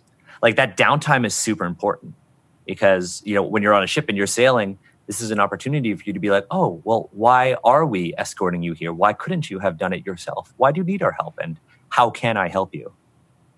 I love that. That's really cool. Yeah, it's interesting So we, we rarely do like a pure dungeon crawl. Very rarely do we do that. Yeah, and I think that's been an interesting shift and trend in the D and D culture overall. Is that the you know you were mentioning the earlier editions and how those got you in. Uh, obviously, those were much more dungeon crawl favored type of design, and then as it's you know matured here into fifth edition, I feel like I, I would be disappointed if if a DM was just like, all right, yeah, no, there's a MacGuffin at the bottom of this dungeon, go find it. Yeah. You know, I feel like I, I find that boring. I do too. Uh, you know, I, and I play video games for, for that type of stuff where like I just want to, you know, um, not mindlessly, but like in some ways, you know, not have it be the social interaction. And I think what makes D and D Fifth Edition really interesting is that it focuses on those those kind of social goals and, and ways to uh, connect with people. Yeah, I like I had a long term group, and we we were doing in at the museum when I was running the program. We actually had a campaign that spanned five years, Wow. um, with hundreds of kids kind of being characters in it and writing this world. What is it about Canadians who always have these long campaigns? There was another person, dedicated, man. Remember that other person we spoke to, Robert from from Ontario, who like had like a thirty five Oh, year yeah, he Oh, campaign. was the, the guy in London. Yes, the guy in London, That's Ontario. Yeah. Yes, it's Yeah, it's, it must everybody be, that's Toronto scene knows him. it's, it's that province. It just has longevity Yeah. D and D campaigns within you. You're dedicated. yeah, we, we ran like a two hour campaign. The coolest part was was some of the the, the the kids who were you know had played the same characters in it for a very long time. Our adventures ended up being like, well, we're in this well, we're in this city. This one kid wrote about this city, so we're in this building, and they're just adventurers, kind of trying to figure out what they want to do with their day. And it's and it's like, well, I don't. I wrote something, but we're not going to use it because you know so much about the world that you could just Let, let's go to this temple and see what's going on here, or let's go collect this. And it's like, well, you're just driving the narrative now, and you don't need me. That's I, I love that because it ends up just feeling so much more like a simulation in that way, Exactly. where it's like you know you you the, the strength of D and D can be like you can do anything you want, and in that situation. You really could. You, they could go visit wherever. Even just be like, "Hey, remember that awesome thing we did two years ago? Let's see what's what's happening and check in and make sure that everything is okay in that town still." Yeah, and then there's your adventure from there. It's like, oh well, things aren't going so well because when you you know play this adventure when you were 11 years old, you killed all of the leadership, and then you left thinking you did some good for them, and now it is anarchy. Right. You took out the alpha. Pro, uh, um, uh, what's the word? predator? You're the alpha predator, Yeah. and then all of a sudden, all of the bunnies and sheep are are, are you know out of whack. Ravenous monsters. Consequences. It's important. It is You important. got to learn. Yeah, I'm thinking and, and of that's all the that's why that's why having everybody kind of invested in the world building part of the narrative is so important. Yeah. And it just like I love how like it sparks different things in different people. You know, like somebody might get super interested in reading all about uh, different civilizations because of something that happened in a campaign and someone else might be interested in learning all about magic or you know, it's just letting them be a part of that just gives them so much more Yeah. it gives the whole campaign just more depth. Or if you know there's somebody who's interested in magic, you can ask them, well, what does magic look like in this world? Yeah. What does it look like to you? What does it look like to your people? Right. How does your culture view magic? Go from there. That's awesome. So you mentioned uh, Asians represent. Uh, that is a much more, uh, I guess, adult, not, not, not focused on kids uh, as much. Uh, when did you start? When did you start that podcast? Just over a year ago, actually, um, a year and two months. And uh, what was the Yeah, impetus year and two there? Just uh, another creative outlet for you? Sort of. So my co-host Agatha w- went up to me and was like, "Hey, um, I want to do a podcast." And I had I had done a podcast. I had been podcasting prior to that, but not in gaming. Um, I have a podcast that now is dormant called Curiosity and Focus, and it was just like I just talked to people who I found interesting. About Um, archaeology. No, actually, I talked to like um, I talked to like a UFC fighter. I talked to Simu Liu, who is in Shang Chi. He lives in Toronto. Interesting. Um, a whole bunch of like actors, scientists, and we're just talking about things that were cool. Kind of like And Dragon act Talk. like- Oh, totally. Yeah, yeah, kind of like Dragon Talk. Except this one was was World Talk. Tai Chi Talk. You might need to Tai bring Chi that Talk. back. Sounds yeah, di- different. Every every the the, the podcast episode, uh, the name of the show changed. It was not good for Not- SEO. not- it was not good for. SEO, and I did not retain a lot of listeners. Yeah, weird. They're just. Um, But Agatha back. came up to me and was like, "Hey, like I want to start a podcast. I just don't know what for." And I was like, "Oh man, what what if we did a podcast where we talked about uh, sort of Asian themes in RPGs because there was nobody talking about that at the time." And so we were like, "Let's do it." And so we pitched the idea to James D'Amato of the One Shot Network, and he said, "Done." And so we started Asians Represent, and we sat down and in the first episode we talked about Orientalism and we kind of sat down with the the, the second and third edition um, Oriental Adventures books, and we kind of talked about why they you know, were problematic and not necessarily racist, but reductionist. And we kind of Yeah. talked about why that sort of material that's not just D and D that is prevalent in all RPGs uh, is harmful to the Asian community. And then we talked about and we proposed solutions to them. And it became this discussion based show, and people really loved it. And you know, people were like, "Oh, well, I've didn't I've never heard my perspective on a gaming podcast before," and or like every single gaming podcast that talks about Asian stuff is just all white people. And so we started producing um, more episodes every month. We did like two episodes a month, and then we were like, "Well, let's do an actual play." And we started a show called um, Masks, New Shambhala, and it was kind of our Asian Wakanda. And so we were playing a game called Masks about teenage superheroes in this uh, sort of utopian society in the Himalayas called New Shambhala um, as kind of a test run to see if we could do actual play. And then Agatha had never really played D and D before, and I've been playing it all my life. And I was like, you know what, we got to play fifth edition. Uh, and so um, it was actually after D and D live this year that I realized that, like, you know what, I really want to do a D and D actual play with an all Asian cast set in an all Asian world. And so we started Dungeons and to Asians, which is I love that name, by the way. if, you know what? It was our like it was our last option. We couldn't think of anything else. it's perfect. Dungeons And so- and to Asians. Dungeons and to Asians, and so we we've put out with our session zero. We've put out four episodes. A new one actually came out this week, Nice. and we're actually writing a campaign setting as we go. And we wrote all new classes for it as well because we found that a lot of the fifth edition classes just didn't fit within uh, right now of fantasy China. So I'm the GM and I'm Chinese. So our story's going to start in China. And as we go, all the other players at the table will get a chance to GM, but our characters will actually go to you know parts of Asia where the rest of the table is from. Oh, that's awesome. Is it? Um, uh, you you said fantasy China, so does that mean it's just China with like a fantasy bent to it? Like it still is has you know the historical uh, history. Yeah. yeah it's a- So I based it history? on kind of yeah. So I, I I based it on two periods in China's history. I based it on the Han Dynasty, which is Han and then post Han are like one of the bloodiest periods in China's history. There's a lot of war, a lot of strife, a lot of conflict, uh, but there's also a lot of um, material culture from it from an archaeological perspective. So that means that I could actually go to the museum where I used to work and look at the real weapons, look at the real oh, crossbows, that's and cool. um, make sure that everything kind of fits. But then I wanted magic. I wanted something, you know, fantasy. So I took elements of a dynasty called the Xia. Um, the Xia dynasty is something that Chinese archaeologists believe is very real, and Western archaeologists believe is a work of sort of literary fiction. Oh, Uh, there's just differences in um, pedagogy.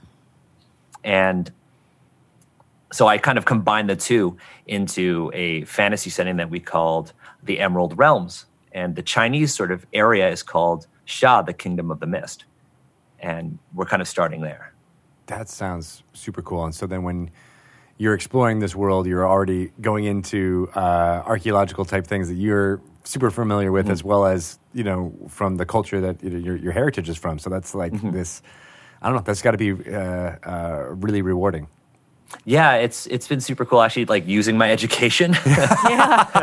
I was just thinking, I'm like, wow, archaeology is like a really good skill for a dungeon master. yeah, I've been like I I remember when um, Game of Thrones first came out, and I was working in Jordan, so in Southwest Asia. Yeah. I was working in Jordan, and season one had just come out, and I was so excited about it. And I had left the country to go work there, and I was like riding horses and seeing castles and learning about the Crusades. And when I came back, a friend of mine was like, "Oh my God, Daniel!" And I can say this now because it's been over for a long time. Oh my God, Daniel, did you see what happened to Ned Stark?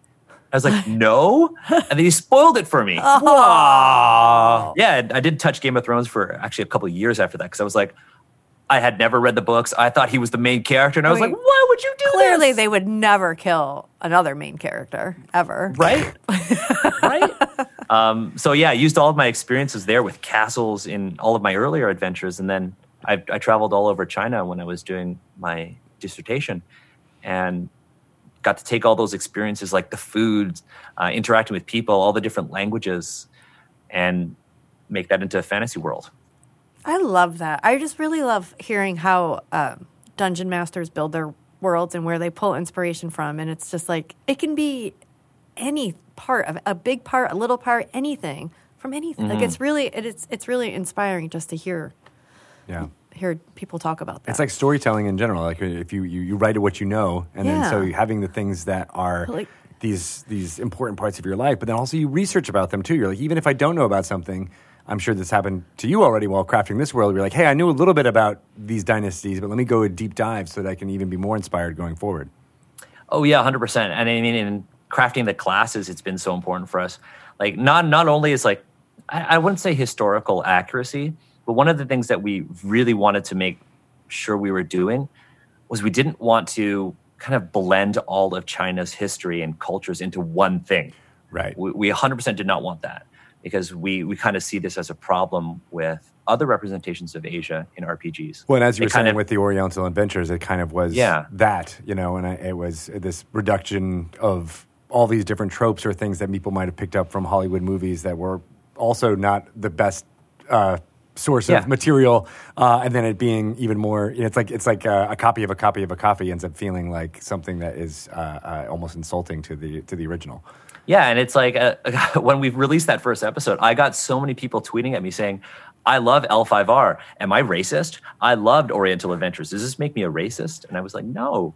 It just you didn't have anything else to see at the time, Right. or listen to, or read. And this is why you know shows like ours and all the other amazing creators who Asian creators who are creating Asian content. That's why that's so important.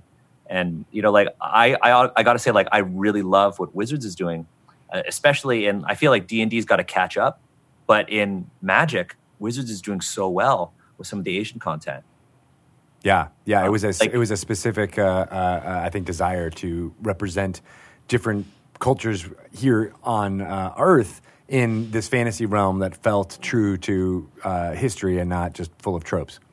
yeah and I, I think it's i think it's so wonderful and i can't wait to see you know what happens with d&d and you know and i think wizards has been so great because you know, i've been so loud on twitter because i was like oh my god i want to do dragon talk because i want to talk about asian representation and then where look at look at us now Yeah, here we Um, are. It's happening. That's how it happens. yeah and, Yeah. I, and I think it's so it's so important for like creators to be loud about this because you know we want to be seen. Like when i somebody asked me um you know when was the first time you felt seen in in media and like in pop culture? And i had to really think. Like i was like whoa when when did i feel like i had been seen? Like representation is such a personal experience like as is feeling seen. And i didn't feel seen in pop culture until this show called kim's convenience came out and i don't know if you folks are I have seen that. I love that show. So, so it's filmed in Toronto. It's a show about Toronto, and it's about a Korean family who owns a convenience store called Kim's Convenience. And oh, okay. Yeah, now I know. yeah, one of the characters played by Simu Liu, who's now in Marvel movies, he he plays this sort of high school dropout uh, son who's just try, trying to kind of make it, but. I feel I resonated with that character because you know he's at odds with his family. He wants to do what he loves. Like my family never really supported my love of RPGs, hmm. especially in trying to produce you know content production. And so I really resonated with that character. And then I started thinking like, have I ever felt seen in like tabletop RPGs in terms of books? And I don't think I ever have.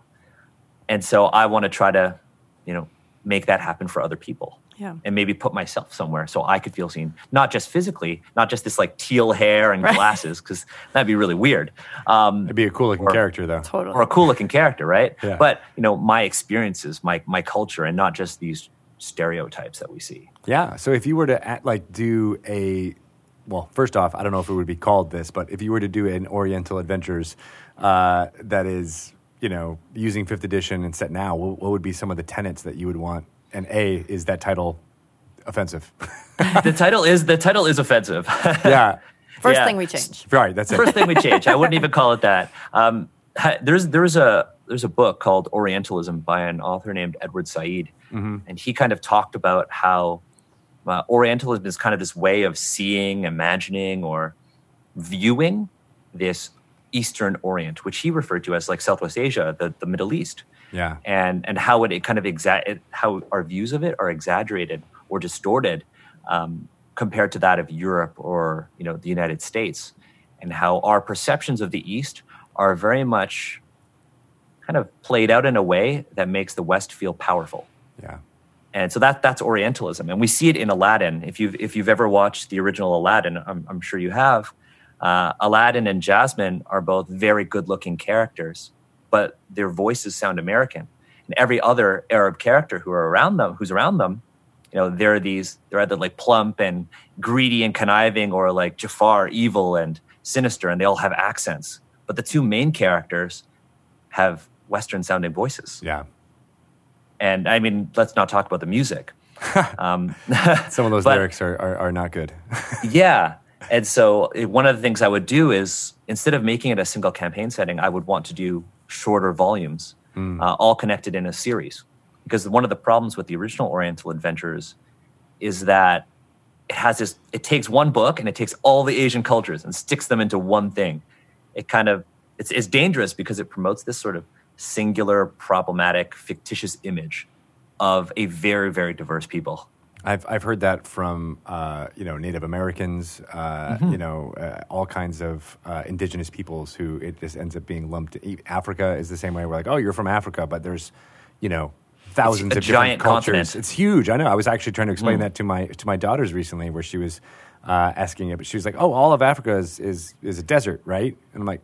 No, there's rain in Africa. There's, and I started singing Toto, Never, I was Toto's never Africa heard that song by Toto. uh, but like you know, there's rainforest. There's uh, there's all these different you know uh, geographical uh, you know type things going on, as well as different cultures who come from you know very different you know, uh, tied to the land, but also just tied to you know uh, unfortunately colonialism and different you know European nations that were there and what was done to to those peoples and and, and all that. So uh, I love that idea of it not just being a single you know book about uh, Asian cultures, but like you know almost like a um, a Time Life book anthology of like Right. oh here's what D and D would be that has a Korean flavor or even you know Korea modern Korean flavor versus you know different dynasties within those flavors, and then you know here's Singapore. See, for me, like I wouldn't even go for I wouldn't even go for flavor, and I don't think you mean this intentionally because I know when a lot of people are like, well, I want to make this, you know, Asian flavored D and D. It often goes down to, well, I want to reskin something to make it look Asian, right? So if I want to say, oh, I want, um, you know, a Korean flavored D and D, well, let's just change the name of the spellcasting class to something that sounds Korean. yeah. Uh, there, there was there there have been a couple attempts to do it, um, but none of them have involved Korean people. Uh, there's there's a if you know the listeners or anybody who's viewing this, there's a, a designer in Korea. His name is Sangjun Park. Uh, you can find him on through my Twitter. His um, his Twitter is spelled Hyofon Kop, and he's a translator and designer in Korea who has actually comes from a family of scholars who studied Korean folklore. That's And so if I were to do this project, what I would want is, you know, to get a, a whole bunch of people down uh, from different Asian cultures to kind of sit down and talk about what this Asian world looks like and what are all of these, you know, nations that are colliding in this one space. Kind of come up with something that kind of unifies everything, hmm. and then work separately on our different cultures, and then release them in a series. So you have like book one, China, book two, Korea, book three, Japan, book four, South Asia, and then move on from there. Would it be, you know, I mean, I'm just spitballing, brainstorming type things here, but if, if it almost might be interesting to not have it be so directly tied to real world uh, uh, analogs, um, but then create kind of like a like a like an Eberron or a Planescape type thing. Yeah, this for is, sure. This is a plane in which all of uh, the people have. Uh, you know, maybe a, a, a tide through somewhere, but they've they've been split into different areas. But then this area is very much inspired by uh, the Korean, you know, thing. Yeah, this one's very much inspired yeah. by China. This one's very much Japan, and they will all have different, uh, uh, you know, interconnections, just like you know, uh, the Forgotten Realms does now. For sure, yeah, hundred percent. I, I think that would be wonderful. Um, I actually wrote something for Wizards. Uh, I I don't I'm not allowed to talk about it, You just did, dang it! but no. But Mike, Mike Mike emailed me and was like, "I want you to write something. Write it." And I wrote a, a really cool Chinese thing. So hopefully, it, I submitted it actually earlier this week, and hopefully, Oh, it sees cool. the light of day. Um, Sweet. but yeah, I would I would I would love to do something like that, like like what you said, having you know all of these different cultures in one shared space, uh, and then for each one, this would be a huge undertaking, but for each one have kind of like what D and D used to do with prestige classes, having classes that are culture specific. Yeah, Uh, Because one of the things that we were looking at when we were doing Asians Represent is the fact that very few of the core classes in the player's handbook actually fit in fantasy China. Yeah, I wanted to go back to that because I, when you mentioned that the first time, I was curious. So, what classes you guys created? New Mm-hmm. classes. So, what what what are those classes? So we we have three players right now. So we have three well defined classes. We um, we have one that's called the Youxia. The the Youxia is comes comes from the wuxia genre, genre of like fiction and movies and, and books. And the Youxia is kind of this wandering knight errant. They um, yeah, they're kind of like. Have you ever seen Hero, uh, the Jet Li movie? I haven't. I don't think I have. Oh my god, go go watch that. Homework this weekend. Homework. homework. um, yeah, the the the Youxia is is kind of this wandering knight, um, but they they go around and they're they're not necessarily vigilante, but they they walk around and they they're kind of like a folk hero. Um, we have one called the Sky Soldier. The Sky Soldier is kind of akin to the Paladin, but they uh, have a very very strong connection to the gods, and they might not take a human form. Uh, we have the martial artist, which is our reworking of the monk. Um, we have uh, a sage. The sage is one that we're working on right now, and they kind of focus on this idea of you know traditional Chinese medicine, which doesn't quite line up with the fifth edition cleric, which is all about you know, this sort of European religious ideals. This one is like you've got herbalism, acupuncture, something called qigong, which is you know the cultivation of qi your body. Wow. Um, there's obviously the outlaw. Banditry is figures hev- heavily in Chinese literature, and so the idea of a bandit, an outlaw, but a very charismatic one. So kind of the opposite of how the rogue is portrayed in D and D. Um, You have more of like your Robin Hood character. yeah. like a ba- like a bard, but more. Uh, like a like a bard who um, is a criminal. yeah, like a bard who's a criminal. And then the last one is the diviner. Um, Chinese in Chinese culture, there isn't really this sort of idea of arcane magic. It's not it's not a thing. Um, a lot of the magic you see is divine in origin, and so when we had the the diviner, um, I drew on early dynastic Chinese history, where your magical power is actually drawn not from like a patron or anything like a warlock, but drawn from your own family and your ancestors. And it's a kind of character who has to uh, very narratively interact with the ancestors that follow them. And that's where they draw their power from. I love um, the the reworking of those so yeah. that it feels more more true to how literature has portrayed those kind of adventuring types. Yeah, we, we put a lot of work into the monk because the monk was the one that we knew people would want to play, uh, especially since it's an existing class. Because there are so many things about the monk that are not necessarily problematic, but of all of the classes, the monk is the only one that has any cultural signifiers. It's the only one that's hard coded as Chinese. Um, even if you think about the barbarian, the barbarian in fifth edition is not like a foreigner. They're not illiterate like they were in previous editions of D and D. Um, it's not hard coded as like, oh, you're like a Mongolian in you know early Chinese history. You're just a barbarian. The druid, aside from its name and use of certain like icons, isn't necessarily Celtic, but the monk is hard coded as Chinese. Uh, like not only from like its use of chi, but e- even if you look at the way the art is done, all of the like the colors of their their clothing, and even the older editions, they look Asian. They look East Asian. Um, but there's so many things about the monk that aren't necessarily Chinese or aren't necessarily accurate.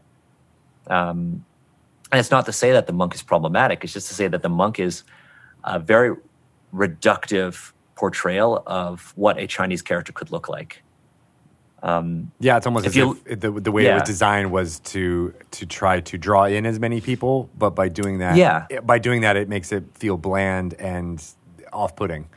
Yeah, I mean, if you look at uh, like it's it's what are your what are your two core stats if you're a monk in fifth edition? It's dexterity and wisdom, right? So dexterity is implies that you you are small, you are lithe, you are agile, but you could use these small weapons. But if you look at you know traditional Chinese martial arts, they have large weapons like the guandao, which is uh, basically the equivalent of a glaive, um, or like long swords and broadswords, like the Chinese jian, which is that straight sword that you see in a lot of kung fu movies, mm-hmm. or that this large curved broadsword. Um, but those would all be strength based weapons. But as a monk, you have your, what your one of your core stats, your combat stat is your dexterity.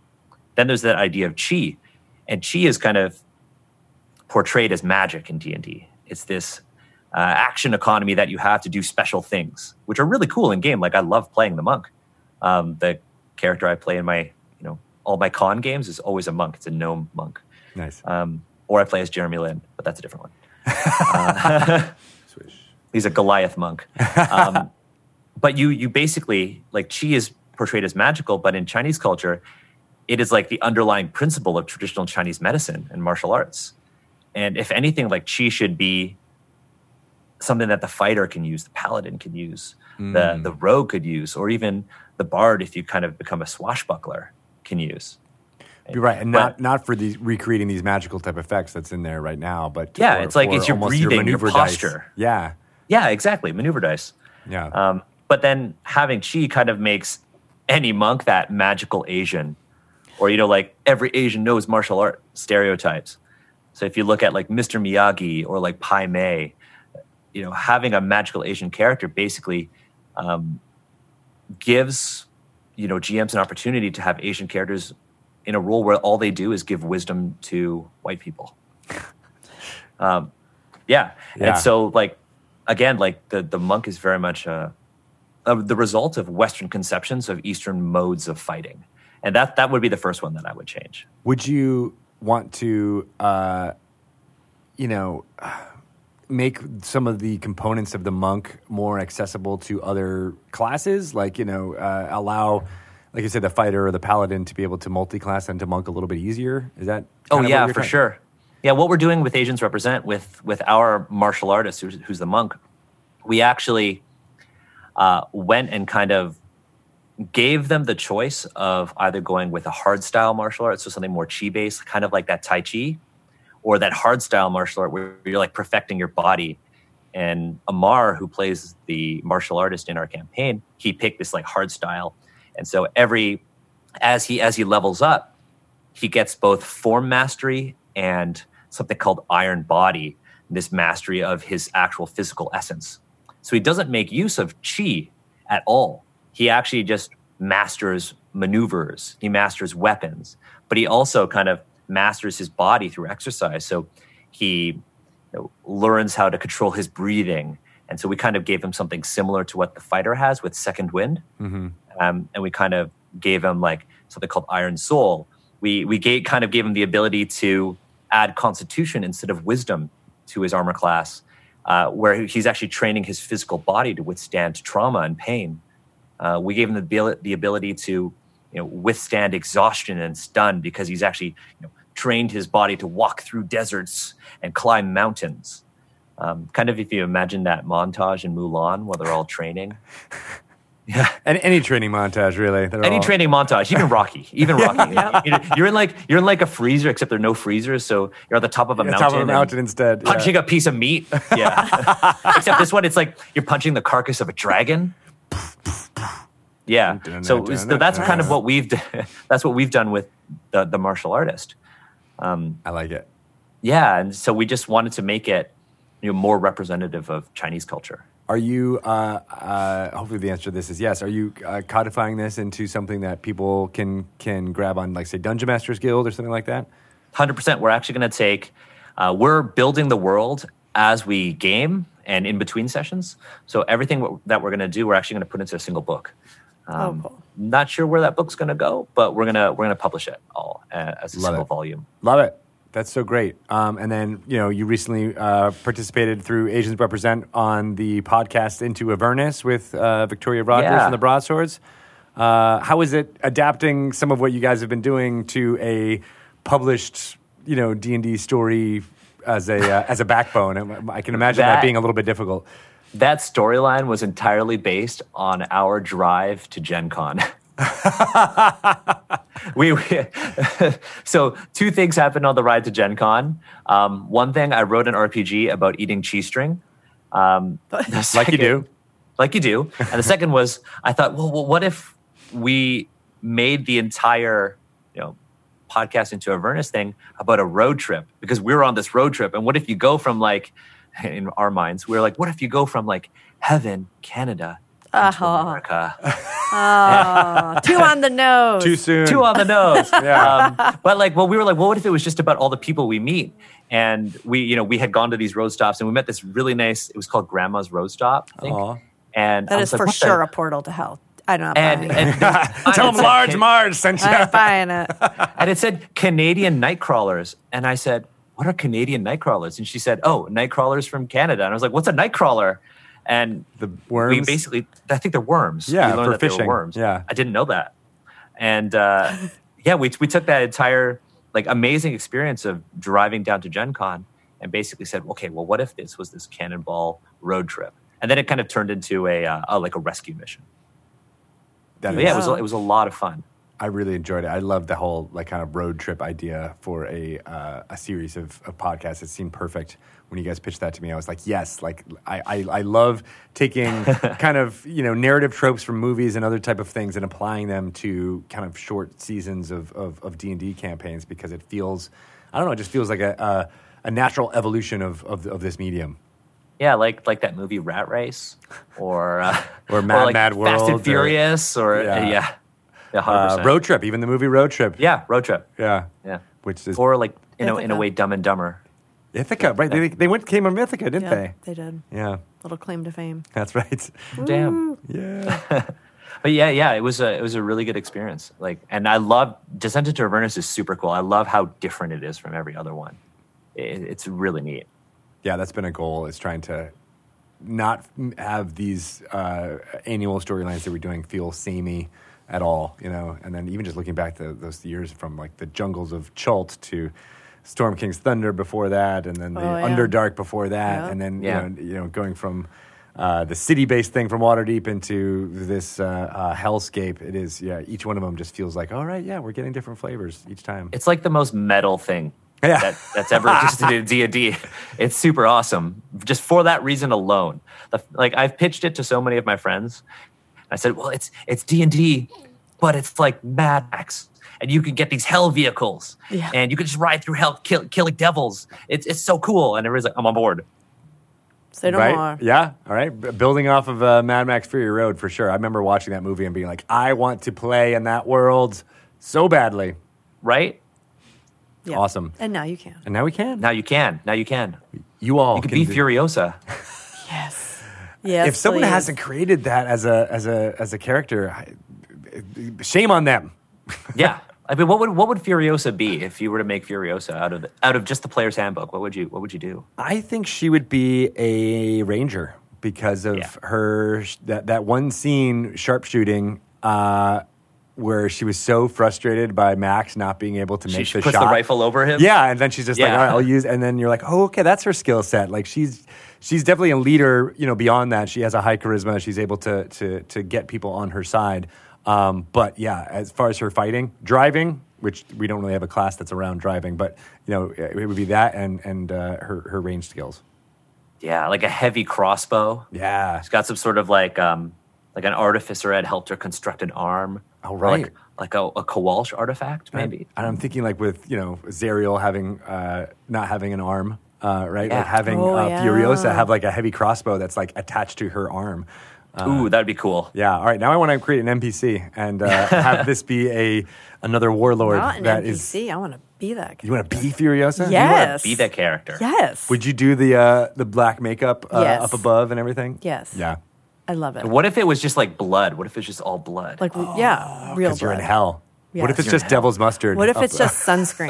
'Cause just sunscreen? just on the upper, uh, just on the Lots the, the upper two thirds of your face. yeah, That's I mean, tend to burn. You know, this. From you the burn upper- here, my but down forehead. here you're like immune immune to sunburn on the lower half of your face. Yep. Yep. That's Doing amazing. it. I love Uh, it. So cool. What a great conversation. I feel uh, very inspired as well as I hope our listeners do to uh, to jump into all the things you've got uh, going on from the amazing work in archaeology and uh, uh, you know adults and children with autism and on the spectrum No, you're a busy guy. to all of these uh, the Asian themes I that love you're, these you're bringing classes. forward. I love the classes that you guys created. I'm really Yeah, we're sitting here gonna- thinking, how can I be a sage? I Yeah, really people like can it. listen along as we as we play. I think within, I think next month we're going to level up, and our whole episode is just going to be leveling up and talking about how we can you know change this class. And we're constantly Oh, like cool. we have a spreadsheet and everything. Yeah. Sweet. Well, how can uh, our listeners find all the stuff that you're doing? Yeah, just uh, follow me on Twitter at Daniel H. Kwan. I actually captured that for like I have the domain and everything. So yeah, Daniel H. Kwan on Twitter, Daniel H. K W A N on Twitter. Um, yeah, that, that's where you could find Level Up Gaming, Asians Represent. I've got a game right now about Asian representation on Kickstarter, um, but it's not D and D. It's all right. That's Yeah, great. it's a it's a game about World War One. Oh, and wow. The, uh, Canadian and in my contributions, the Chinese Canadian experience in World War One. Interesting. Wow. Yeah. okay. Well, I feel like that's a whole other interview we need to have about that. that sounds exciting. Yeah. I love that era as well, and it's part of, partly why I'm excited by Eberron that's coming out because it feels like it. it I'm super excited for that. Into a lot of those themes of of early 20th century stuff. Mm-hmm. and all the miniatures. That airship looks super cool. I know, right? Ah. I, I love miniatures. I do. Who too. doesn't? They really they transport you into that world. Well, thank you so much, Daniel, uh, uh, for being uh, a part of this community. I think you're a amazingly creative, and uh, you know I can't wait to have you back on and talk about all the other thousands of projects that you're doing. You I know, right? uh, a year from now or six months from now. oh, thank you for having me. Thank you for having me. This was a this was an honor. Wasn't that an awesome interview? Yes. I feel really, uh, I don't know, energized. I know. I'm excited by. I love the the level up gaming. You know what I love? What do you love? That they saw an opportunity. He was like, hmm. This is really helpful for, for this group of people, for these kids, when he was DMing in the museum. And then what happens when they, uh, when you're an adult and you could still benefit from learning s- some social skills in a really positive, supportive environment. Yeah. So they created it, Right? You're like, here's a Yes. need. Let's let's let's fill it. Yes. Yeah, I love that. and it's growing and it's it's such an important thing that they're doing there so I Agreed. really, I really love that. And I like that it is a very 2019 thing, right? Where like you know the way I mean people crap on social media and you know uh, uh, the negative things of it, and there are Right. things like that. But Yes. what I love about the connectivity of the internet and creating podcasts and, and, and publishing things like that on the web is that it it provides a platform for. Uh, uh, folks like Daniel and his colleagues to be able to do stuff that Yeah. that can reach a very large number of people that may not be connected by any other way right like uh, there's you know uh, uh, uh, folks that clearly wanted this type of content and they were able to find it from you know from actually living in asia to you know, asian americans here to you know uh, the asian people all over the world and they can all be like all right this is this is for us And you know, he's he was very articulate and I think explained it really well. Like I think I think we know why representation is is important. yeah But I think that it might get lost to some people. Like maybe you don't know, especially in a game like D and D where it's just fantasy. I mean, you're, you're pretending to be an elf anyway. Like, why does it matter? Yeah. But his he was really good at explaining like why the a- attempts that have been made and that are out there aren't truly representative, and why that's important that they are. Yeah, and I love It- using uh, you know uh, knowledge of archaeology, knowledge of history, knowledge of, Yeah. of those cultures, and making something that's richer than what was what, what has been done in the past is a goal that I think everybody has. Everybody wants to have those types of new classes and new uh, ways Yes. of engaging with the storytelling that uh, that Dungeons and Dragons provides a framework for. So, like, kudos to them for making it a thing. And I I really do feel like when you have a little when you have a fantasy world that's rooted more in a reality world, Mm-hmm. it's just easier to become immersed in it. To me anyway. Like I just feel like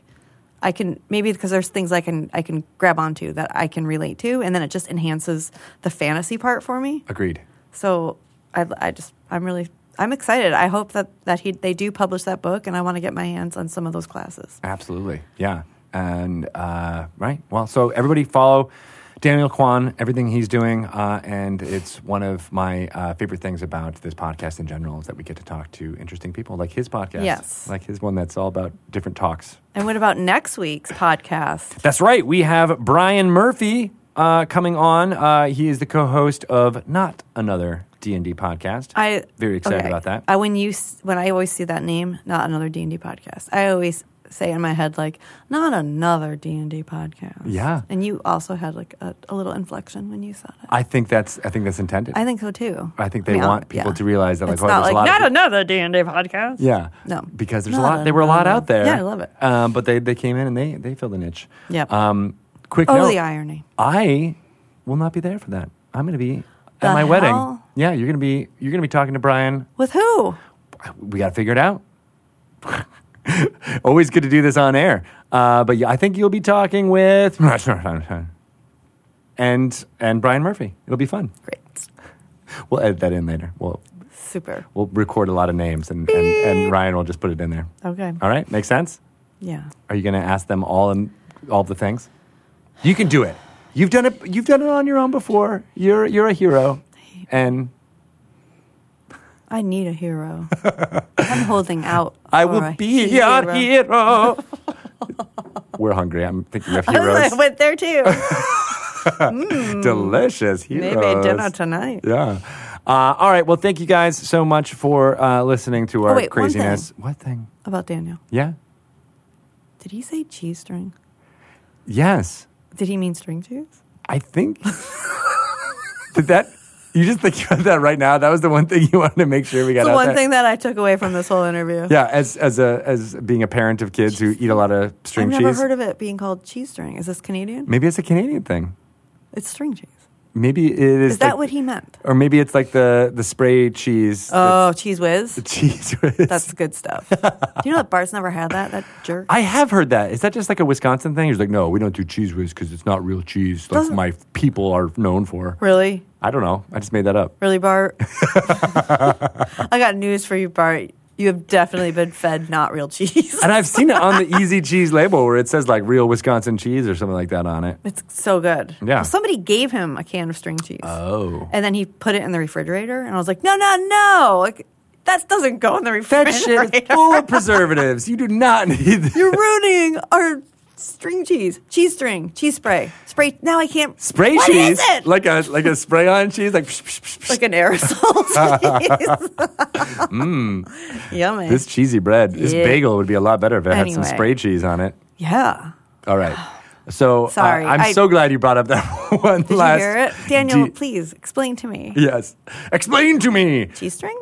put it uh, put, yeah we'll, we'll have a twitter conversation about Okay. it for sure um, again thank you everybody who listens to our crazy meanderings here on dragon talk if you've You're made it all the way to the end of this episode uh, you deserve a high five You get a hero point. you get a you hero get point inspiration. you can Chris roll Perkins said it's okay. chris Perkins said you have double disadvantage if you That's true. Don't did not make it him. this far He will go in the opposite direction. If you would like to bug us uh, on the interwebs, what would be the best way for them to get in touch with you? Shall I? Um, probably at Greg Tito. Just go through him.